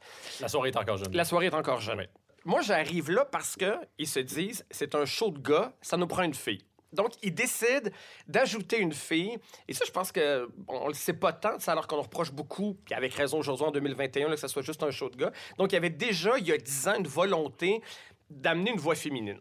Donc, euh, ils ont essayé de trouver des, des filles. je pense que ça marchait pas. Mais ça, je peux pas le dire parce que je suis pas dans le processus. là. Geneviève Peterson a fait une chronique, non? la oui. Geneviève Peterson, elle a fait des cocktails. On avait ça, tout le temps la, la- la fausse bonne idée de toutes les émissions, faire un cocktail en lien avec l'actualité. Oui. C'est comme ça fait 20 ans que j'entends ça à la radio. Puis là, c'est comme, euh, oh, on a Gabriel Nadeau-Dubois, on va faire un cocktail Molotov. En tout cas, c'est le plan, cette idée-là, tu sais, c'est comme, c'est rarement bon. Donc, elle me dit, t'aimerais-tu ça de faire des, des espèces de remote avec les gars de la soirée, comme un peu humoristique, mais comme un peu dans le ton de Reportage terrain. reportage terrain. Et là, je fais, bon, OK, je peux bien essayer. Je fais le pilote. Je me trouve zéro drôle. Je suis pas à l'aise. Je, je connais pas ces gars-là. Parce que t'écoutais pas le pornographe. J'écoutais pas le pornographe. Mais rapidement, en entendant, parce que moi, je- dans mes écouteurs, j'entends ce que eux font. J'entends l'écriture de ces gars-là, de Fred Savard. de- J'entends la répartie de Jean-Philippe, qui a presque pas d'expérience, mais qui sait gérer son plateau comme ça se peut pas. J'entends le, le- le génie des structures des entrevues d'Olivier, puis je fais comme, qu'est-ce que je fais là? J'ai aucun rapport. Je suis pas, je suis pas un humoriste, j'ai pas cet historique-là. Fait que. Là, j'ai l'air bien lourd hein, à chaque étape. Là. Puis là, je- je- donc, j'ai dit à Marie-Claude, elle était super fine, mais je, je le ferai pas. Tu sais, c'est un pilote. Elle fait comme, ben voyons, tout le monde a trouvé ça super bon. T'as besoin euh, qu'on dise que t'es bon. Ah oui, oui, je suis bien fragile. Ouais, j'ai besoin d'être validé bien souvent. Puis je... hey, j'ai souvent ça avec mes amis. Que quand je finis une chronique à la soirée, je suis pas sûr. Hey, je viens de me planter. C'est-tu correct? T'es-tu sûr? Tu dis ça pour être gentil. Puis euh, ça, c'est ma lourdeur euh, amicale. Ben, pas tout le monde, mais j'ai deux amis, là, des fois, qui, qui sont, qui sont un petit peu à bout. Là. Puis ils savent, en même temps, ça n'a aucune valeur parce que s'ils me disent que c'était pas très bon, ils savent qu'ils vont devoir répondre ensuite à 350 questions. Fait que j'imagine qu'ils s'embarquent pas trop Oui. là-dedans. Puis, puis je le pensais sincèrement, c'est pas comme euh, rassurez-moi ou dites-moi que je suis bon. Elle fait comme continue. Là, je me dis, c'est une gig d'été. Moi, je suis recherchiste, tu sais, puis comme je serais pas bon, c'est pas grave, tu sais, j'ai pas l'intention d'être devant, fait que moi le faire pendant l'été.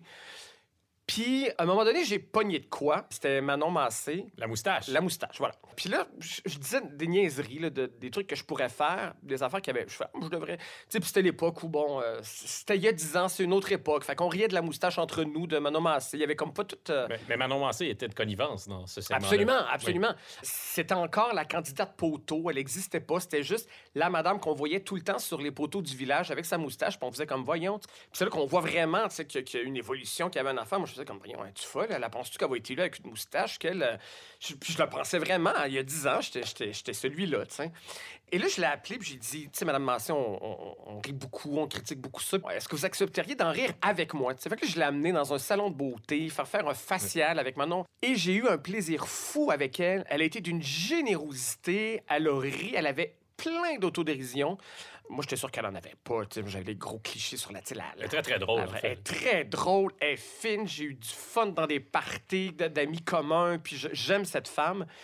Et elle s'est devenue comme une espèce d'invité qui revenait souvent, puis elle acceptait tout le temps. À un moment donné, il y avait une nouvelle mesure où on voulait couper l'aide sociale. Puis là, je fais comme, hey, maintenant, je vais t'appeler, puis je, vais, je, veux- que tu me donnes euh, des, des conseils pour devenir. Hey, je pense à ça aujourd'hui, dix ans plus tard, ça se pourrait pas. Je comme, comment devenir un bon BS? Fait que là, j'allais voir Manon Massé, je suis comme, fait que là, moi, là, si je veux dormir jusqu'à 1h du matin, puis de l'après-midi, puis c'est comme, c'était des questions de même, tu sais, c'était. C'était comme très trash, très. Puis, ben, il y a du monde qui aimait ça. Puis, comme, moi, j'étais pas dans le studio. Puis, à un moment donné, des fois, je revenais en studio. Puis là, il y a des gens qui me disaient C'est-tu toi, le gars, euh, au téléphone? Je fais comme, oh, ouais. En fait, comme, hey, nous autres, on capote sur toi. Je fais comme, ah, ouais. On peut capoter sur moi pour des, des, affaires que je fais à la radio. Ça a duré deux ans. Comme ça au téléphone. Puis au bout de deux ans, j'avais fait le tour de, de le faire au téléphone. Puis je me disais, ben, je vais quitter les gars. Et la semaine où je me disais, je vais quitter les gars parce que je suis tanné d'insulter. Là, j'étais comme un peu tanné aussi de. Je, je me compare pas, là, mais Pierre Brassard, Raymond Baudouin, là, il disait que ça Oui. faisait souffrir de faire ça parce que, c'est un, un gars gentil.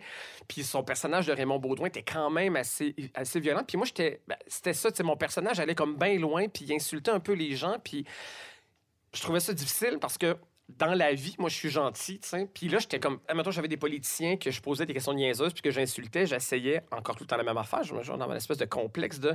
Entre les segments, tu sais, j'avais comme des conversations super intenses avec eux pour leur Mm. montrer, hey, là, je vais te poser des questions niaiseuses, là, mais c'est parce que c'est le concept. Tu sais, moi, je suis pas con, là, puis fait comme.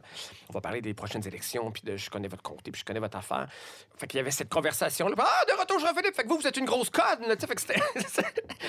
c'est comme ça, j'étais comme, ah, j'étais comme tanné, je trouvais ça violent d'insulter du monde que j'aimais bien, tu sais. Puis la semaine que je voulais annoncer qu'on partait, ben, la direction nous a fait comme, ben, on vous donne ce.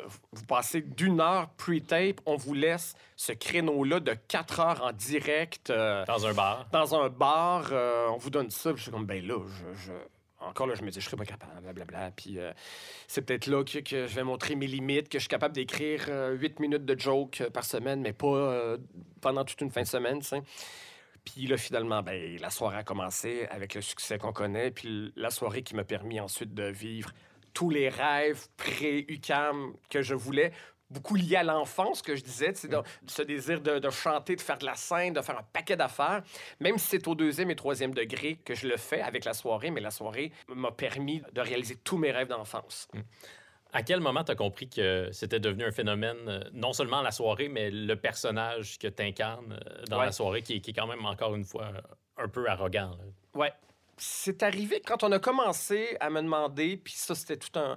C'est une, une grande difficulté, puis il, a fallu que je comprenne des choses aussi euh, par rapport à la viabilité de ce personnage-là à l'extérieur de la soirée. Je pense que quand, quand on a commencé à me demander de faire de la télé avec ce personnage-là, qui se peut pas. tu sais, donc, par exemple, Pénélope McQuaid est venue me chercher pour la première année des échangistes.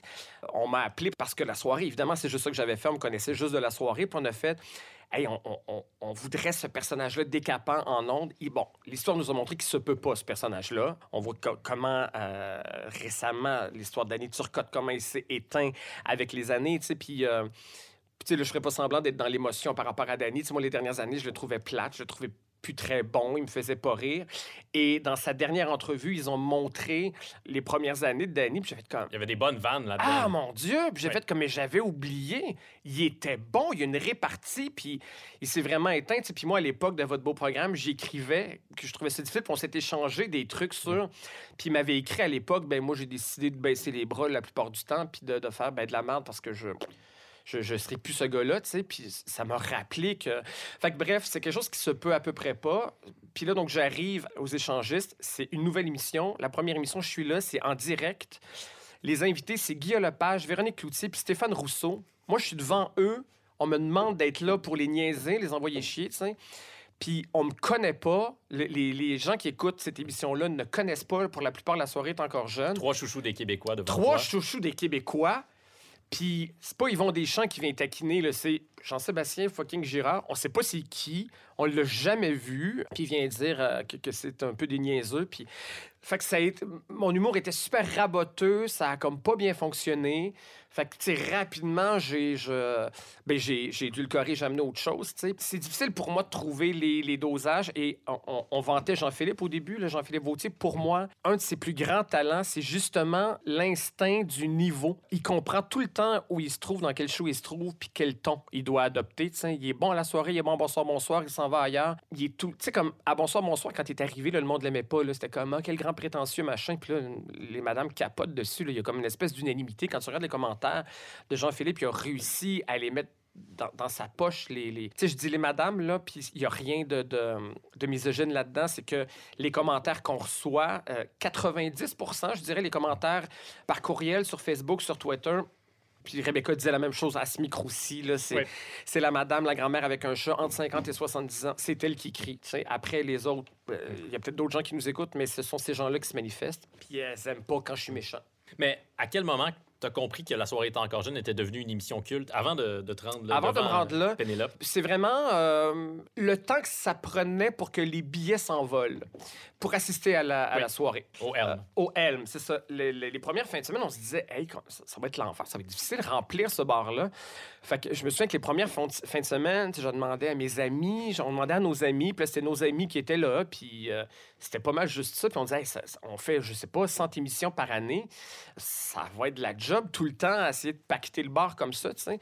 Puis ça n'a pas été long, on a commencé l'émission au mois d'août, puis en revenant des fêtes au mois de janvier, il y avait des grands fois des moins 30, puis les gens faisaient la ligne, puis le monde se battait là, pour avoir des places, puis, des gens nous appelaient, puis on commençait, Jean-Philippe avait comme des appels de sa tante qui connaissait une voisine qui aimait la soirée, qui voulait avoir des billets, puis comme l'espèce de, folie autour des billets, puis là, on a des insultes parce que les, billets étaient disponibles à midi, puis à midi et, quelques secondes, il y a des gens qui prennent des demi-journées de congé, puis qui font des resets pour avoir des billets, puis dans la seconde où c'est, ça s'envole, là, les gens Pour aller voir des à- gars lire leur iPad. là. pour aller... C'est exactement ça. Fait que quand on, on a commencé à avoir le public, puis que le public, après, ben, c'était pas juste du, du monde qui buvait des bières par hasard, mais qui venait nous voir. Sinon, les gens ont commencé à nous apporter des cadeaux rapidement en lien avec des running gags, avec... euh, Puis les gens, c'est comme... On, on est allé dans cette même année-là au Saguenay. Puis évidemment, en région, c'est pas le, le- le même rapport aux, aux artistes est, est un peu différent qu'en ville. Et là, il y avait les gens faisaient la ligne pour prendre des photos avec nous. Ils nous apportaient du sucre à la crème. Les madames nous avaient tricoté des pantoufles, des... Puis vraiment, au Saguenay, cette année-là, là, il y avait, toute proportion gardée, une forme d'hystérie dans, dans ce bar-là. Puis c'est vraiment là que j'ai fait... La soirée mania. comme- Ouais. Puis là, le lendemain, c'était comme, je vais essayer de revenir, mais je pensez-vous que... Puis là, je suis revenu avec ça, des pantoufles, des, des, des bleuets dans le chocolat, puis j'ai signé des autographes, là, tu sais, là, signé des chandails. Puis je fais comme, OK, là, il se passe de quoi, là? Est-ce que tu l'as vécu difficilement d'être euh, reconnu, célébré pour un personnage qui est, euh, qui est vraiment plus méchant que, que tu l'es dans la vraie vie? Toi qui Euh, n'es pas du tout méchant. non, c'est pas, pas ça que je dis. là, je, je, je veux pas me faire passer, je suis pas euh, Marine Orsini, là. Euh, Allô? Ouais.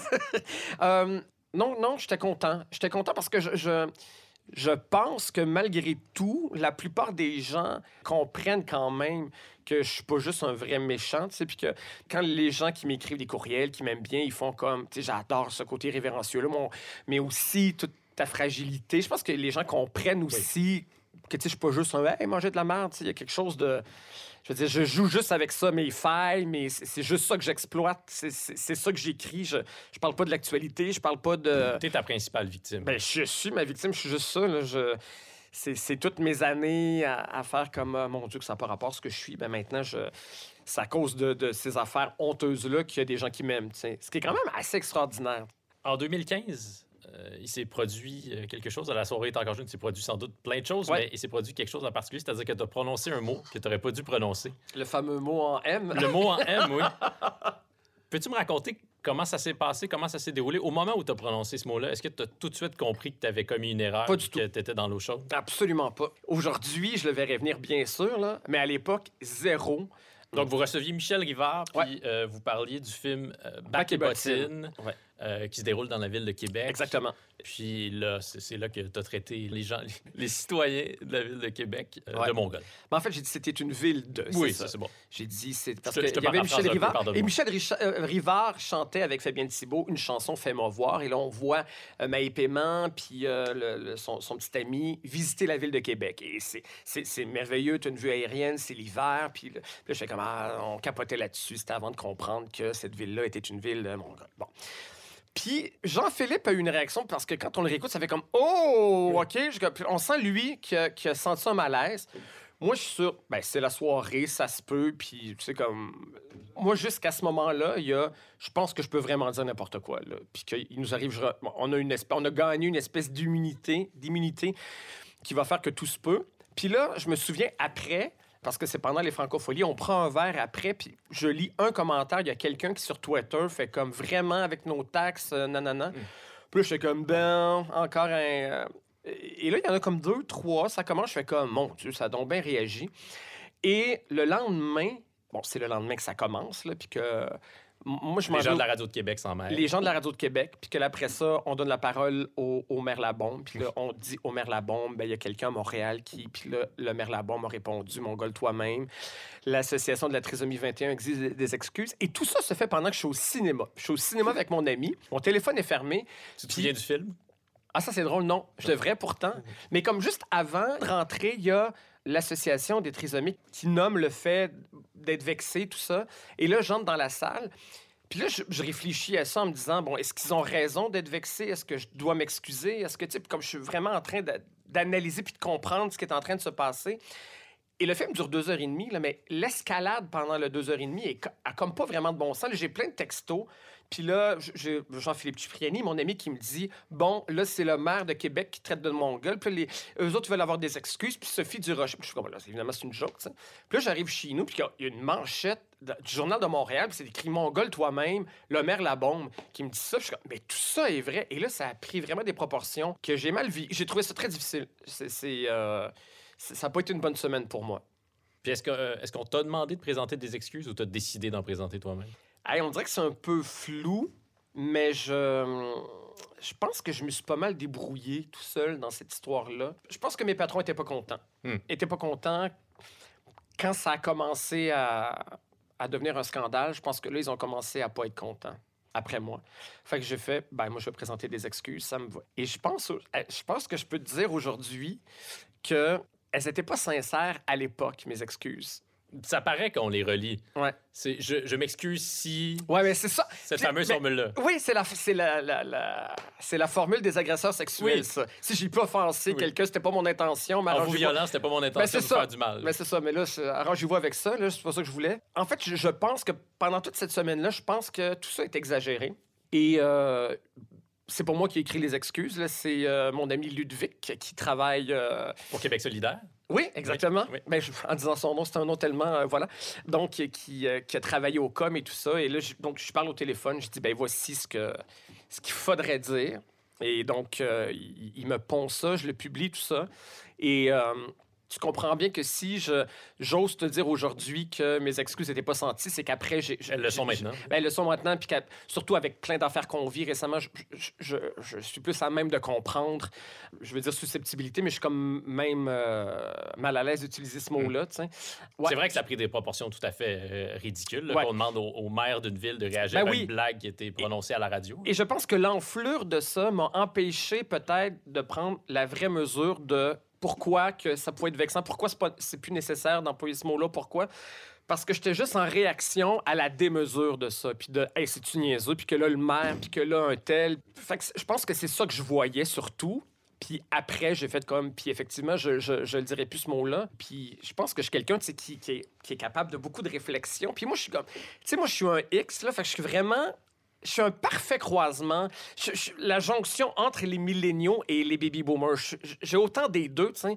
Fait que je suis de ceux qui, quand il arrive quelque chose, une controverse, ou une... il se passe beaucoup de choses présentement, ou des indignations, ou je suis souvent celui qui va dire Bon, une autre affaire. Je suis souvent celui qui va dire ça. Mais je, je suis celui souvent qui, en écoutant des arguments, en écoutant, mais fait comme Ah, effectivement. tu sais. Comme je suis très, je suis très influençable positivement dans, dans, dans, dans ce genre de situation-là. Est-ce que ça a changé beaucoup ton écriture à la soirée euh, par la suite, à la lumière de, de ce que tu as vécu dans cette semaine-là qui était Oui. très intense? Les semaines qui ont suivi, j'ai perdu tout plaisir à écrire la soirée. Parce que le plaisir de la soirée, c'est ça. C'est d'aller tellement loin, c'est de faire tout est permis. En plus, j'ai fait l'exercice parce que j'ai fait un contrôle F. j'ai essayé de voir le nombre de fois que j'avais prononcé ce mot-là. Puis je l'avais prononcé peut-être 15 fois jusqu'à maintenant. Puis Fred aussi. Puis on l'avait nommé souvent, ce mot-là. Puis je suis comme, OK, là, c'est là, c'est ce moment-là parce que quelqu'un l'a entendu. Fait que là, je me dis, ça aurait pu arriver 15 fois avant Tout a un potentiel explosif. tout a un potentiel, tu sais, parce que il y, a- y y un groupe de personnes qui peut constamment être offensé avec le type de blague que, que je fais. Puis c'est quand même intéressant, tu sais, que la soirée, le 10 ans de la soirée soit positionné dans le temps parce qu'il s'est tellement passé de Mm. choses il y a 10 ans. Puis moi, quand, mettons, on fait des meilleurs moments, puis je réécoute des chroniques que moi-même je fais, je, je suis gêné moi-même tout seul dans, dans ma cuisine. là. Alors que même que oui, ça fait partie du, du personnage, mais je me souviens qu'il y avait des affaires d'une gratuité. euh, L'exemple que j'ai en tête, le Je souhaitais bonne fête à une comédienne qui avait joué dans Chambre en ville. Puis euh, elle était grosse, tu sais. Puis je fais juste des jokes sur le fait que c'était une grosse. Puis je fais, aïe, mais tu sais, c'est quand même. Ça, la soirée à Radio quand ça fait pas 20-30 ans, là. Puis je fais, mais je- ça m'amuse pas. Je trouve pas ça Le mot grossophobie est, est entré dans notre Mais c'est récent quand même. oui. Et puis, je vais, je vais vous dire une blague qui a été coupée il y a pas longtemps. Puis ça, c'est- ça, c'est- là que la grossophobie, pour moi, j'ai arrêté de faire des blagues de gros, tu sais. En fait, c'est pas vrai, je fais des blagues de gros avec moi, tu sais. Oui. Je Bon, fait que euh, je me souviens d'avoir fait une chronique sur ce que mangent les écureuils pour savoir si on pouvait en consommer, tu sais. Puis Oui. bon, les écureuils mangent des glands. Fait que là, je fais évidemment des bons. Et, et euh, des, Ça des- te ressemble pas du tout. c'est tellement pas. euh, Et euh, j'avais parlé à Vincent Dion de la cabane d'à côté qui, lui, cuisine des écureuils, puis il m'avait dit. Il faut manger les écureuils en campagne. En plus, souvent, la blague est même pas drôle, c'est ça qui est encore pire. Parce que les écureuils de la ville mangent à peu près n'importe quoi, alors que les écureuils de campagne mangent juste des glands. Euh, donc, ils sont en santé, ils sont bons. Alors moi, j'ai dit, donc on doit manger ces écureuils-là parce que, euh, contrairement aux écureuils de la ville, parce que les écureuils de la ville, euh, comme Sonia Vachon, mangent absolument n'importe quoi. Bon, un, c'est même pas si drôle, c'est juste une comparaison de elle, elle doit manger n'importe quoi parce qu'elle est grosse. Et c'était au Corona. Donc, on a coupé cette blague-là, puis je l'ai senti sur le plateau. Il y avait Christian Bégin qui a fait comme Ah, t'es bien cave. Puis tout le monde, j'ai vu dans le regard de tout le monde Ah, t'es bien cave. Puis j'ai repensé à, cette blague-là le lendemain chez nous qui avait été coupée, puis j'étais comme gêné. Je fais Ah, mais c'est non même pas drôle, sais. Fait que oui, ça, c'est comme le concept de grossophobie qui est arrivé là, puis ça a été ma dernière blague euh, grossophobe. Le segment que vous avez présenté au sujet du spectacle de Marie-Mé au Ouais. Centre Bell, Ouais. qui l'a beaucoup fait réagir. Elle a dit à l'émission de Marie-Louise Arsenault que- qu'elle avait beaucoup pleuré Ouais. en écoutant Que ce j'avais pas compris segment-là. son essence. Tu n'avais pas compris son essence, effectivement. Euh, Est-ce que tu l'as regretté, celui-là? Tu disais que, que c'était une chanteuse préfabriquée. Hmm. C'était peut-être un peu violent. Si je l'ai offensé, je m'en excuse, mais non. Je, je me suis laissé emporter un peu, je pense. Par le fait que tu c'était facile, parce que le public de la soirée, c'est pas le public de Marie-Mé.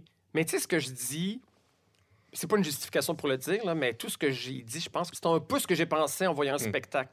Mais là, le problème, en fait, c'est pas justement que la soirée est reconnue pour son ironie, mais que dans ce segment-là où tu es souvent ironique, tu étais plutôt sincère.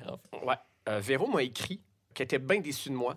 Euh, Mm. Le lendemain de ça, elle me dit euh, tout le monde était mal à l'aise parce qu'elle dit c'était tout le temps au deuxième puis au troisième degré. Là, il n'y en avait pas. C'était juste violent pour rien, tu sais. Fait que c'est effectivement, c'est peut-être ça le problème. Je suis en train de faire une vraie critique violente dans un contexte. euh, Ouais, je, je suis probablement allé, euh, allé trop loin, puis euh, je trouvais que mes images, comme. Moi, je pense que ce spectacle-là m'a comme vraiment agressé, puis j'ai comme réglé mes comptes avec ce spectacle-là pour rien, tu sais. Ouais, puis je pense pas que ça, ça ait rendu personne. Personne, en fait, comme, oh, wow, c'est bon ce qu'il dit là, lui, je.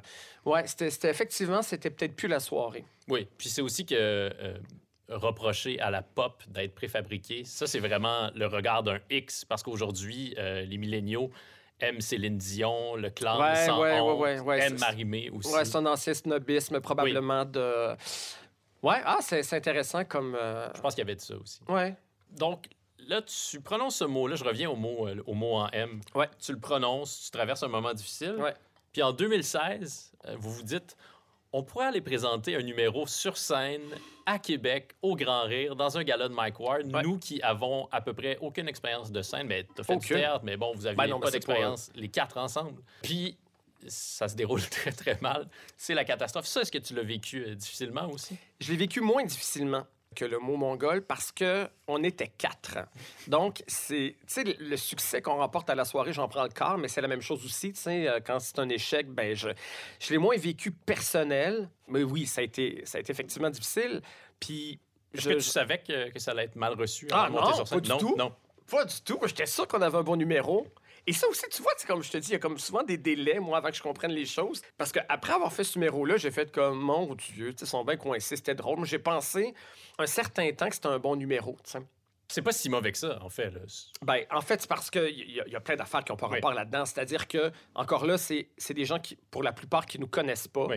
On arrive chez eux, il faut qu'il y ait un niveau. Il faut qu'à un moment donné, si on leur donne une claque d'en face, qu'il y ait comme un minimum d'amour aussi. Ou qu'on- qu'il y ait de l'autodérision envers nous-mêmes aussi. Mais là, c'est juste quatre fendants qui arrivent sur scène que les gens connaissent pas, puis on vient leur dire, ben, vous êtes des épais, sais. C'est comme c'est plate chez vous, vous êtes un peu niaiseux, vous êtes consanguin, incestueux, puis c'est lettre, tu sais.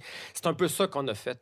Et avec aussi techniquement tous les défauts de gens qui ont évalué que parce qu'ils faisaient de la radio à chaque fin de semaine, ben, ils savaient c'était quoi construire un Mm. numéro d'humour. Alors que c'est pas le même langage, c'est, ça rien. Ça a à voir, mais pas tant que ça. C'est complètement autre chose. Fait que nous, on a dit, ben, pff, on n'a pas besoin de roder. Je veux dire, à chaque fin de semaine, on fait de l'humour, on sait comment faire. Là, évidemment, j'ai compris que euh, de l'écriture radio et scénique, ça n'a rien à voir. Qui avait eu cette idée-là? Qui voulait faire ça? C'est, c'est Comédia qui nous a approchés. Je pense que c'est quelqu'un qui travaillait à Comédia qui nous aimait beaucoup, qui aimait la soirée, en fait. Mais le numéro, on l'a écrit, euh, pff, genre, on s'est réunis trois fois, 20 minutes après. euh, on s'est ouvert un Google Drive. Une fois de temps en temps, on ajoutait une joke. On l'a répété dans le sous-sol de Comédia euh, un peu avant. On, on disait qu'on avait un prompteur. On, on savait même pas notre texte par cœur. Et je pense que c'est Jean-Thomas Jobin dans les coulisses qui nous dit Vous avez rodé où Puis après, comme Hein, rodé? On rode pas, nous autres. On- Oui, parce que tous les humoristes qui présentent des Ben numéros oui. dans ces gars-là de, de ce type-là vont roder pendant plusieurs mois avant de, de le longtemps présenter. d'avance devant différents publics. Puis. Nous, on n'avait jamais, même pas présenté, admettons. Tu sais, à la limite, on aurait pu garder notre public au Roger quelques fins de semaine pour leur dire restez cinq minutes, on va vous présenter notre numéro. Quand même, on s'est présenté là. euh, je, dirais autant de naïveté que d'arrogance. C'est pas juste de l'arrogance. Je pense que c'est vraiment. Je, je fais comme, hey, on, on- tous les week-ends, on fait rire des gens avec nos jokes. Ben, ça, c'est juste un numéro de plus, tu sais. Mais c'est un contexte, c'est la scène, c'est un autre public. C'est pas. euh, Il y a mille affaires qu'on aurait dû faire. Mais, tu sais, j'aurais dit à Michel Deshôtels tous les écueils hein, qu'il faut euh, éviter avant de se présenter sur connaissais scène. les écueils Je de, des connaissais- trois sœurs? Oui, je connaissais les écueils des trois sœurs, mais pas de se présenter euh, sur scène. Et là, on est tombé. On, a évité zéro écueil. Et c'était difficile. Puis moi, on dirait que le, le monde nous huait. Mais, au premier degré, là, mais au dé- quand je suis sorti de scène, on dirait que je comprenais pas. Tu sais, je, fais comme. Ça vient-tu vraiment de se mal passer? Ou, tu à la soirée, on est habitué, on insulte notre public. Ils nous huent aussi, mais, tu comme, c'est comme de connivence. Puis j'ai fait comme. Quand je chantais ma chanson à la fin, puis qu'ils disaient, va-t'en chez vous, comme. C'était-tu pour rire, ça? Ou bien non, ils voulaient vraiment que je m'en aille? Puis OK, non, je- Et là, on est allé manger au restaurant après, puis il y avait les gens de juste pour rire qui étaient là, qui voulaient voir ce numéro-là pour savoir si elle allait nous donner ensuite Prédiction 2017, qui nous l'ont donné quand même. Et je me souviens qu'avant de me coucher, donc les critiques sortaient euh, sur mon iPhone, puis là, je- ratage complet, humiliation pour les gars de la soirée, puis. euh, puis là, je fais comme, OK, c'est vraiment. c'est- C'est. euh, En même temps, c'est fort que l'humour puisse provoquer euh, ce genre de réaction-là. Oui, puis de pas provoquer l'indifférence, c'est tout le temps, je fais comme, ben, il y a des gens qui nous détestent vraiment, puis des gens qui nous aiment beaucoup. Puis après, ben, ça a comme participé un peu au folklore de la soirée. Ça fait partie de, tu sais, on nous niaise tout le temps avec ça, on rit nous-mêmes de, ça. Tu pendant un an, on- n'arrêtait pas de dire, c'était bon ce numéro-là, me semble, puis on, en rejouait des extraits, puis on. Je pense qu'on a arrêté d'y croire après. Ça n'a pas été long, puis aujourd'hui, il n'y a aucun de nous quatre qui pense que c'est un bon numéro, là, bien sûr. C'est ça, ça fait partie de l'histoire de la soirée, tu sais, comme le mot en M, puis comme les, les échecs, les succès, comme il, il- il s'est passé des affaires, ça n'a jamais été plate, puis ben ces petits scandales-là, j'imagine, ça participe à créer quelque chose qui soit pas plate et beige et qui, qui passe sans que personne s'en rende compte, sauf quelques personnes qui écoutent. Là. Fred Savard, il parlait beaucoup de la tyrannie du rire. Ouais. C'était une, de ses, euh, une de ses expressions chouchou euh, Ouais. dans ces dernières années à, la soirée. Puis c'est vrai que, donc, au départ, vous présentiez l'émission devant public, mais Ouais. c'était surtout au départ devant des gens qui prenaient une bière puis qui vous écoutaient d'une oreille plus ou moins distraite. Ouais. Puis à un certain moment, c'est devenu un spectacle que Ouais. vous présentez pour des gens, puis il y a eu une attente que ça fasse rire, que chaque Ouais. ligne fasse rire. Est-ce que pour toi, ça représente un problème, ça? Parce que j'ai l'impression que vous avez trouvé euh, un nouveau souffle en revenant en studio. Ah, là. absolument, absolument. Je dirais que je comprenais tout à fait ce qu'il voulait dire par la tyrannie, sauf que, tu sais, la soirée étant ce qu'elle est, ça demeure un show d'humour, ça demeure ça que les gens recherchent. Puis je sais que des fois, dans les réflexions des gars, quand on se demande est-ce qu'on revient, on se dit, mais ce qui est difficile, ce qui est laborieux, ce qui, demande tant de temps, c'est que ça soit effectivement humoristique. Puis là, on se dit, ouais, mais on pourrait peut-être comme faire quelques chroniques, que ça soit pas des jokes, que ça soit pas. euh, Fred l'a essayé, puis ça n'a pas super bien ben, fonctionné. c'est ça, tu sais. Je, je- je peux comprendre, puis c'est correct, donc il l'ait fait, de, de- de quitter parce qu'il était tanné de ça. Puis peut-être que je le ferai à court ou à moyen terme aussi si je suis tanné de ça, mais je pense que dans le contexte de la soirée, il faut que ça reste ça. Ça reste une émission humoristique.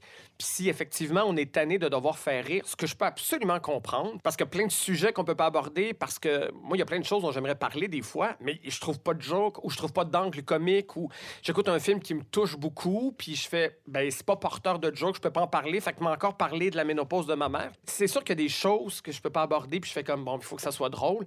Mais tant que c'est dans- sous le chapeau de la soirée, ben je pense qu'il faut que je le fasse. Puis quand j'aurai plus envie d'écrire des choses drôles, ben je ferai autre chose, effectivement. Mais je, je pense qu'il était conséquent, effectivement. Il était tanné de devoir créer des lignes, des punchs. Fait qu'il a créé autre chose où, effectivement, il, peut encore faire rire. On parle du balado, on fait bien des blagues avec ça, mais il a créé le balado qu'il avait envie de faire à ce moment-là, c'est-à-dire quelque chose de plus engagé, quelque chose où il y a plus de réflexion, où on est moins obligé de rire. Donc, il a créé ce qu'il avait besoin, lui, à ce moment-là. Mais à la soirée, moi, je pense qu'il faut qu'on continue à être drôle. Sinon, ben, il faut qu'on fasse d'autres émissions. Est-ce que ça t'a attristé, son départ, le départ de Fred? Bon, toutes les vérités, là, parce qu'on on fuit tout le temps euh, la question en entrevue, ou bien non, quand on en parle à la soirée, c'est tout le temps des blagues, puis on continue à faire des running gags dessus. Ça m'a pas attristé parce qu'au moment où Fred est parti, lui et moi, ça allait, ça allait plus bien. Hmm. Mais Fred, ça a été mon ami. Moi, j'ai eu, j'ai eu, j'ai eu un deuil de ça parce que quand je suis arrivé à la soirée, je me dis, ce gars-là, tu sais, comme le, le gros monsieur qui parle fort, j'avais l'impression que c'était mon père. J'avais ce rapport-là, tu sais, le, le, le, mâle alpha. ben, Il est très imposant, il est très grand. Très imposant, très, tu sais, puis comme, c'est un gars brillant, tu sais, puis comme, il écrivait les textes, les, les- les ouvertures de Jean-Philippe, c'était comme lui aussi le scripteur de l'émission, puis comme, il, euh, il te chie une ouverture drôle en quelques minutes. Il, il écrit huit fois plus que moi, tu sais, que je reconnaissais son talent. Et, et donc, il m'impressionnait, je me disais, ben, je, je serais jamais. Et, et à un moment donné, on a eu des soupers ensemble, puis on s'est découvert plein de points en Oui. commun. Fait qu'on on, on a eu des soirées arrosées chez lui, à se faire des barbecues. On a créé un podcast un été qui s'appelait Vos vedettes Oui. sur le grill. J'ai beaucoup aimé Fred Savard. Et ben, il y a quelque chose qui s'est effrité dans, dans la dernière année où euh, je, je- je pense que je lui tombais sur les nerfs, lui aussi. Et puis, on, on travaillait moins bien ensemble l'un et l'autre. Donc, je parle vraiment de moi, là, de moi et lui. Je parle pas des autres, ça, ça m'appartient pas. Mais moi et lui, c'était moins le fun. Donc, quand il est parti, j'avais de la peine pour le show. J'étais inquiet pour le show parce que, évidemment, comme je le disais tantôt, c'est un show qui révolutionne rien. C'est des gars autour d'une table. Donc, c'est un show qui repose uniquement sur la chimie, sur la complicité, la complémentarité des gens. J'étais déçu pour le show, mais humainement, non, j'étais pas déçu parce que ça allait pas bien avec Fred à ce moment-là. Puis je pense qu'on avait besoin d'une petite séparation. Hmm. Je parle de moi. Est-ce que tu rêves encore à, à participer à une émission à heure de grande écoute après ce que tu as vécu aux côtés de, de Véronique Cloutier? Je pense que oui. Je pense que oui, mais avec une autre fonction que. Premièrement, je voudrais, je, je, je veux plus être un sidekick, ça c'est sûr. tu sais, je- il y avait un, un article de showbiz.com, les cinq personnes qu'on verrait à la place de Danny Turcotte, ça, je, je- je- j'aimerais mieux me prostituer que d'avoir ce rôle-là. C'est un- peu importe qui va le faire, je veux dire, c'est un rôle qui se peut plus en 2021, puis euh, je veux dire, ça fait des années que lui s'attire de la haine. Et puis en plus, comme voir qu'on me donnerait ça, celui qui était le sidekick un peu méchant de Véro qu'on n'a pas aimé, comme on me redonnerait, comme jamais ça arriverait. Je, je, je voudrais plus être un sidekick. Tu sais, peut-être que j'aimerais exploiter à la télé ou dans un réseau, dans un, truc de grande écoute, plus ma veine JS Tendresse que ma veine La Soirée. Plus mon côté, bon, nostalgie, euh, culture pop, maintenant aimer, assumer, euh, tout ça. Je pense que c'est plus ça que j'aimerais exploiter à l'avant, plus que l'humour. Parce que l'humour, l'humour grand public, ça, ça, je suis pas très bon dedans. Il me fait pas rire, l'humour grand public, puis je, je le pratique pas tellement bien. J'ai pas tant d'instinct pour l'humour grand public qui fait rire tout le monde. Fait que je. Non. Je- Comme, comme le théâtre, je suis capable de reconnaître ça. Puis. euh, ouais. Est-ce que tu as parfois l'impression d'être condamné à être euh, le bon second, celui qui brille dans le rôle du co-animateur? Ouais. Ben oui, absolument. C'est sûr que c'est une, euh, c'est une possibilité parce que. Bon, c'est Autre Juliette Tendresse, qui est une émission d'été quand même à la radio, je peux pas dire que c'est comme, hey, ça, c'est avec ça je me suis affirmé comme animateur, puis comme, je suis conscient de ce que c'est. Euh, J'adore faire ça, cela étant, mais j'ai pas encore prouvé que je pouvais exister seul. Tu sais, ça me convient parce que ça m'a permis de vivre mille affaires, puis la soirée, tu sais, je comme, on nous appelle les co-animateurs, pour moi, la soirée, je- c'est nous trois, je- j'ai pas l'impression que je suis le chroniqueur de Jean-Philippe. Mais oui, j'aimerais savoir que je peux connaître un gros succès après la soirée, puis ça, ben, ça reste à prouver, puis je deviens vieux, puis je... Sais, ça, c'est comme un- c'est une particularité d'être late bloomer aussi, tu sais, c'est le temps, tu sais, on devient vieux vite, puis là, comme les choses commencent, on s'étonne qu'il y a un succès, puis on fait comme, hey, il y a ça, je prends, OK, là, je suis pour un one-man show, puis je fais comme, OK, mais il y, a la- il y a la COVID aussi qui avance, je suis comme, dans deux ans, je suis comme, hey, mais là, moi, je, vais- je vais avoir 46 ans, je suis comme, Est-ce que tu prépares un premier 50 spectacle en solo? Ouais. Dont la première devait être comme euh, au mois de février dernier, je pense. Je relisais une entrevue que tu as accordée il pas si longtemps que ça, puis tu disais Ah non, moi, je présenterai jamais de Ouais. spectacle en solo. je sais pas ce qui s'est passé. En fait, moi, je, je voulais pas le faire. On me l'a offert. C'est juste pour eux qui me l'a offert. Et je suis allé dans le bureau de Patrick Roson qui me dit T'aimerais-tu faire un show de stand-up Puis j'ai dit non. J'ai fait comme je suis pas ça. Je, je- c'est pas le type d'humour que je présente. Moi, je suis habitué d'être habitué en gang. machin. Puis il fait comme il dit, Je te vois pas comme Louis-José Hood. Là. Je fais mais tant mieux parce que je- j'ai pas vraiment ce talent-là. Il fait comme mais comme plus à partir de l'univers de, de, de la soirée. C'est comme tout ton côté variété aussi, tout ça. J'ai comme dit oui à, à partir de ce concept-là, mais l'écriture qui est très peu avancée me, me fait peur. Tu sais, oui, je veux exploiter comme d'autres affaires, côté variété et tout, mais je- c'est pas de le dire, mais je veux pas que ça... Joël Legendre a fait un spectacle, euh, Zoufès, il y a quelques années, tu sais. Et on s'en souvient pas. Ben, on s'en souvient pas, puis j'ai vu la bande-annonce, tu sais, puis je, je pense que, tu sais, il est bien fin, Joël, mais je... Ça a l'air d'être une espèce de showcase, là, où là, je vais vous chanter une chanson de comédie musicale, puis... euh, ça a comme pas l'air le fun, tu sais. Fait que c'est ça. Je, je- faut que je trouve le bon ton, puis je, je, je sais pas ce que ça va donner. C'est vendeur. Je te pose une question délicate, puis on la coupera au montage si Mhm. ça te met trop mal à l'aise. Mhm. À la soirée, tu parles de ta vie intime Ouais. d'une manière très, très spécifique, euh, en faisant beaucoup d'allusions qui sont facilement compréhensibles, mais en nommant jamais la chose. Ouais. C'est évidemment tout à fait. vous- En fait, la, la réalité, c'est qu'au départ, je voulais pas la nommer, pas du tout par ressort comique, mais par. euh, par non-envie euh, personnelle. Mhm. Parce que j'avais pas envie, pour plein de raisons. Et après, je me suis rendu compte que plus je parlais, plus je parlais de moi, qu'il y avait des évidences. Mais je me disais, je pense que le gars qui pense qu'il n'a pas fait de coming out, puis qui pense que c'est un ressort comique très payant. Puis là, je me, dis tout le temps, l'élastique est peut-être bien bien étiré, mais je pense que c'est intéressant, ça. Puis je pense que tant que la soirée va être là, je vais essayer de l'exploiter. Tu sais, mais je veux dire, tu écoutes une émission là, pour, pour que savoir que- qu'il y a un personnage et un ressort comique pour masquer ça, tu sais, mais qui, qui est pas du tout masqué, Mm. tu sais. Mais je trouve, je pense que c'est payant. C'est une façon différente de l'aborder, autre que plus un Alex Perron qui va faire comme euh, Ah mon Dieu, je veux coucher avec l'invité. Tu sais, je trouve que ça amène comme autre chose, tu sais, comme les, les raisons pour lesquelles je parle d'un comédien ou de. C'est comme une fausse autre raison ou. euh, Mais, tu vois, moi-même, j'hésitais à te, à te parler de, de ça. Mais là, après, je suis allé réécouter ton entrevue à Plus on est de fou, plus on lit. Puis à la question, quel est le livre qui a fait votre La nuit des princes charmants? Oui, c'est ça. Bon, là, on peut pas vraiment faire plus clair que ça, quand même. Ah non, effectivement. Mais c'est drôle parce qu'effectivement, il y a plein de gens. C'est la première fois qu'on me pose la question dans un podcast, dans une grande entrevue. Tout le monde a ce malaise-là, je pense, de- de, Mais on peut pas forcer quelqu'un à faire un coming out. Non, mais je veux dire, il est fait, là, tu sais, c'est tellement clair, c'est un procédé humoristique, là. J'ai- comme nommé la semaine passée, je fais comme il y a un monsieur qui m'a écrit, je savais pas il y a quelques années que vous étiez gay. Je fais comme, euh, ben, faut faire attention, monsieur, parce que j'ai jamais dit que j'étais gay en 9 ans la soirée. Faites, faites attention à ce que vous dites. Puis là, le monsieur m'a réécrit comme huit rangées de ha ha Mais ça, tu vois, pour moi, ça, c'est comme un élément drôlatique comme façon de le faire. Mais, mais effectivement, j'ai jamais parlé de ça nulle part. Je l'ai jamais nommé autrement que à la blague à la soirée. Le magazine Fugue, qui est le magazine Oui. des, des gays et lesbiennes, là, ça fait dix ans qu'il me harcèle pour que je fasse comme un front. Puis je fais comme, ben moi, ce que je fais, comment je, je l'exploite à la soirée, je veux dire, euh, c'est sûrement plus intéressant, puis ça sert sûrement autant la cause, entre guillemets, que de, que de faire euh, un communiqué de presse, tu sais, ou... euh, puis, je, je- comme, la, la personne qui me propose ça, comme, me donne souvent des bêtises. C'est comme, admettons, ben là, tu viens de faire un commentaire, ah, bonsoir, bonsoir, qui est comme un peu sous-entendu. C'est un peu lâche, c'est un peu, puis c'est comme je devrais être forcément militant, Oui. je devrais être forcément. euh, Danny Turcotte a vécu ça aussi. même affaire, ouais. Ouais. Et ça, ça, ça m'embête de, de faire comme, hey, tu, tu viendras pas me dire, premièrement, il n'y a, pas comme une bonne et une mauvaise manière d'être gay. C'est comme, tu dois prendre la parole, tu dois le dire comme ça, ou tu dois faire un coming out ou pas, ou tu dois le faire comme ça, ou tu peux pas le faire de manière implicite, ou euh, ça t'appartient pas. Ça, c'est quelque chose qui m'appartient. Il demeure que de le faire de façon humoristique comme ça, c'est quand même ne pas le dire officiellement. Et, et ça, je pense qu'il y a un relent du fait que ça a été très dramatique pour moi, très difficile à vivre dans ma vie. Fait que je pense que même si je, il y a le personnage qui pense qu'il n'est pas en train de le dire, mais qui le dit, il en demeure pour moi qu'il y a une partie de ça qui s'en protège quand même un petit peu.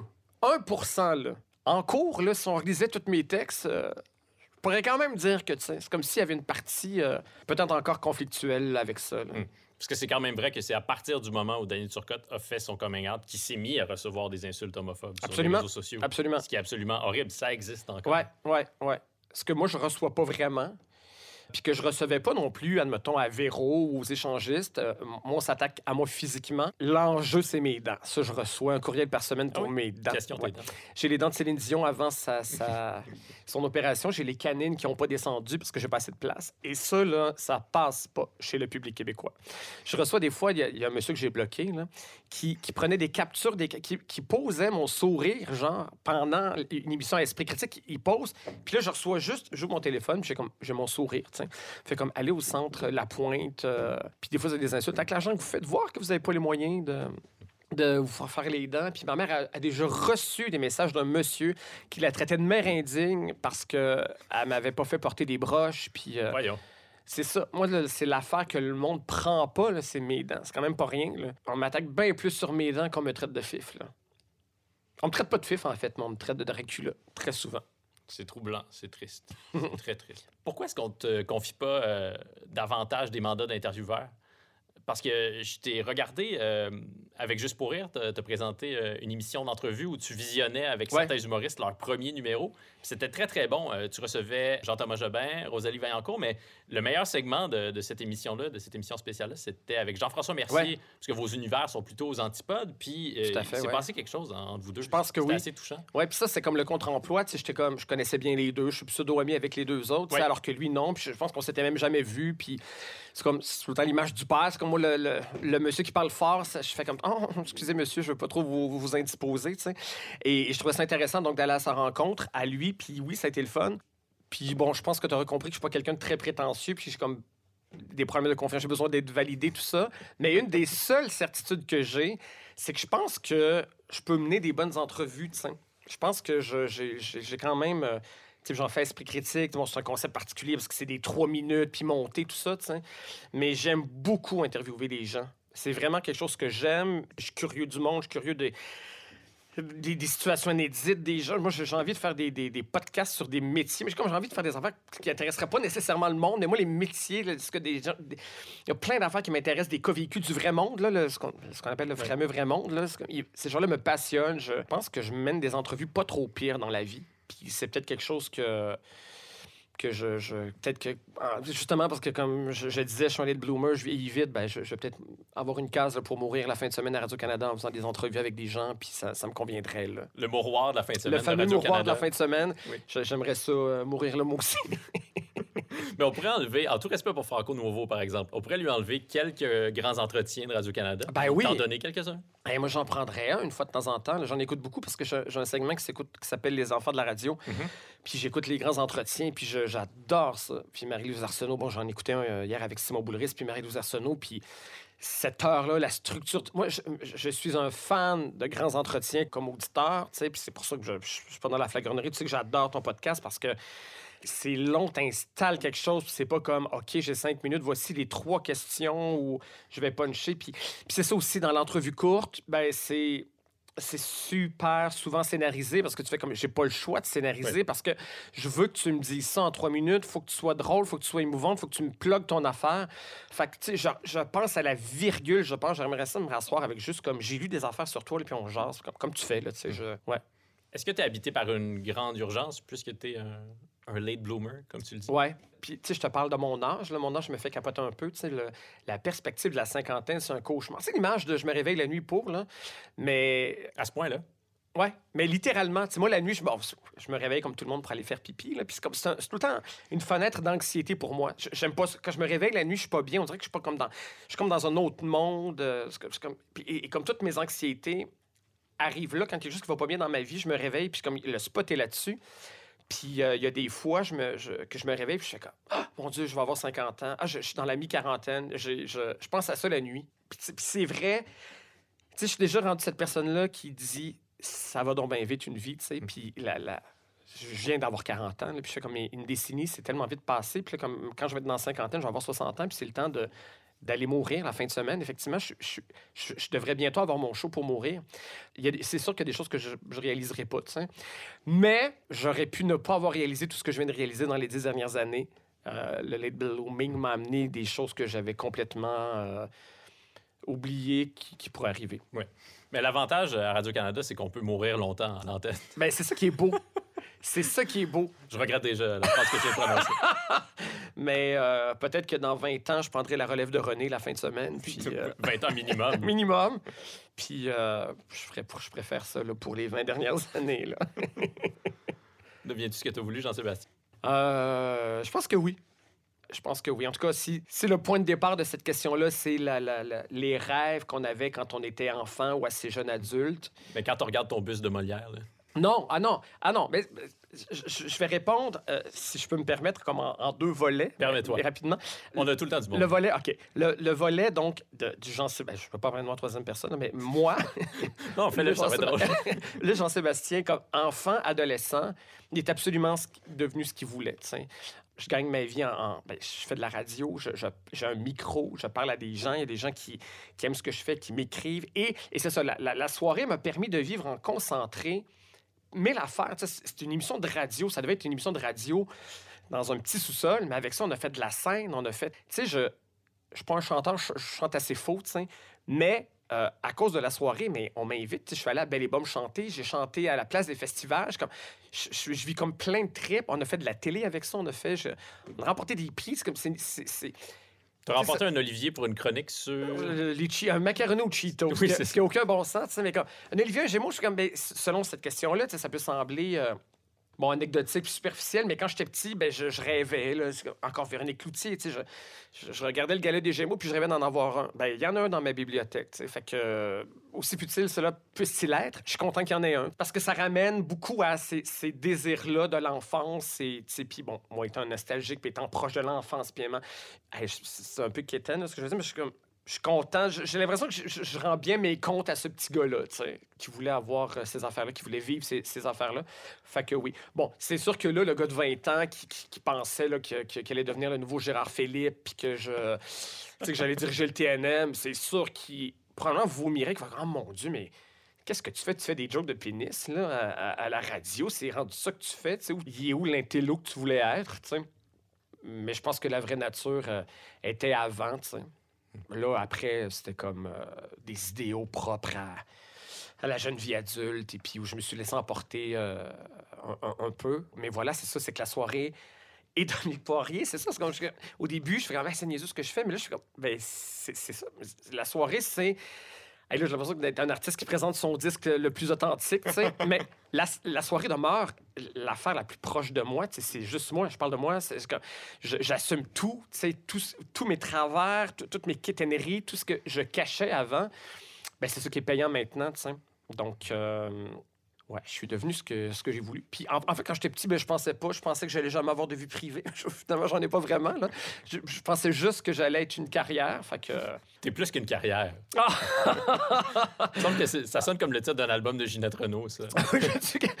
ouais, tu sais, je pourrais écrire sur Twitter comme ben des gens, là, fils, ami, euh, cousin. Ah oui, Il n'y a rien qui m'agresse plus que cette... toutes tes identités. là. Oui. Fier papa Frère, de oui, de- Mélodie et... Ah non. Père euh, de deux ou... ça m'agresse bien gros, ça. On le sait, on est un ami. Puis que, bon. Merci Ah Jean-Sébastien. non, déjà? c'est la fin. C'était vraiment, euh, j'allais dire intéressant, mais non. Parce que je, je, je peux pas juger que j'étais intéressant. Je me suis amusé, c'est ça que je veux dire. Moi aussi. Euh, merci pour ta générosité. Euh, T'as plaisir. été très bon, puis je vais t'écrire ce soir euh, quand je vais avoir bu Pour quelques dire bières pour te dire que été, que t'as été très, très bon aujourd'hui. Puis moi, je vais écouter l'épisode avec quelques bières. Merci. Merci.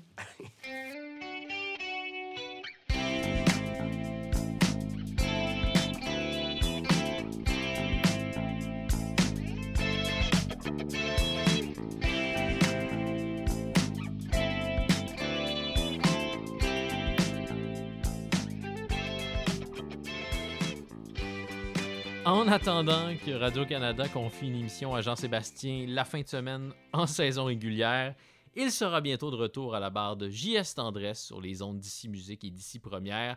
J'aurai d'ailleurs la chance de collaborer à l'émission cet été. Et Jean-Sébastien reprendra du service cet automne aux côtés de Jean-Philippe Vautier et d'Olivier Niquet pour une dixième saison de La soirée est encore jeune. Deviens-tu ce que t'as voulu? Est monté et réalisé par mon Olivier Niquet à moi, Jean-Michel Berthiaume.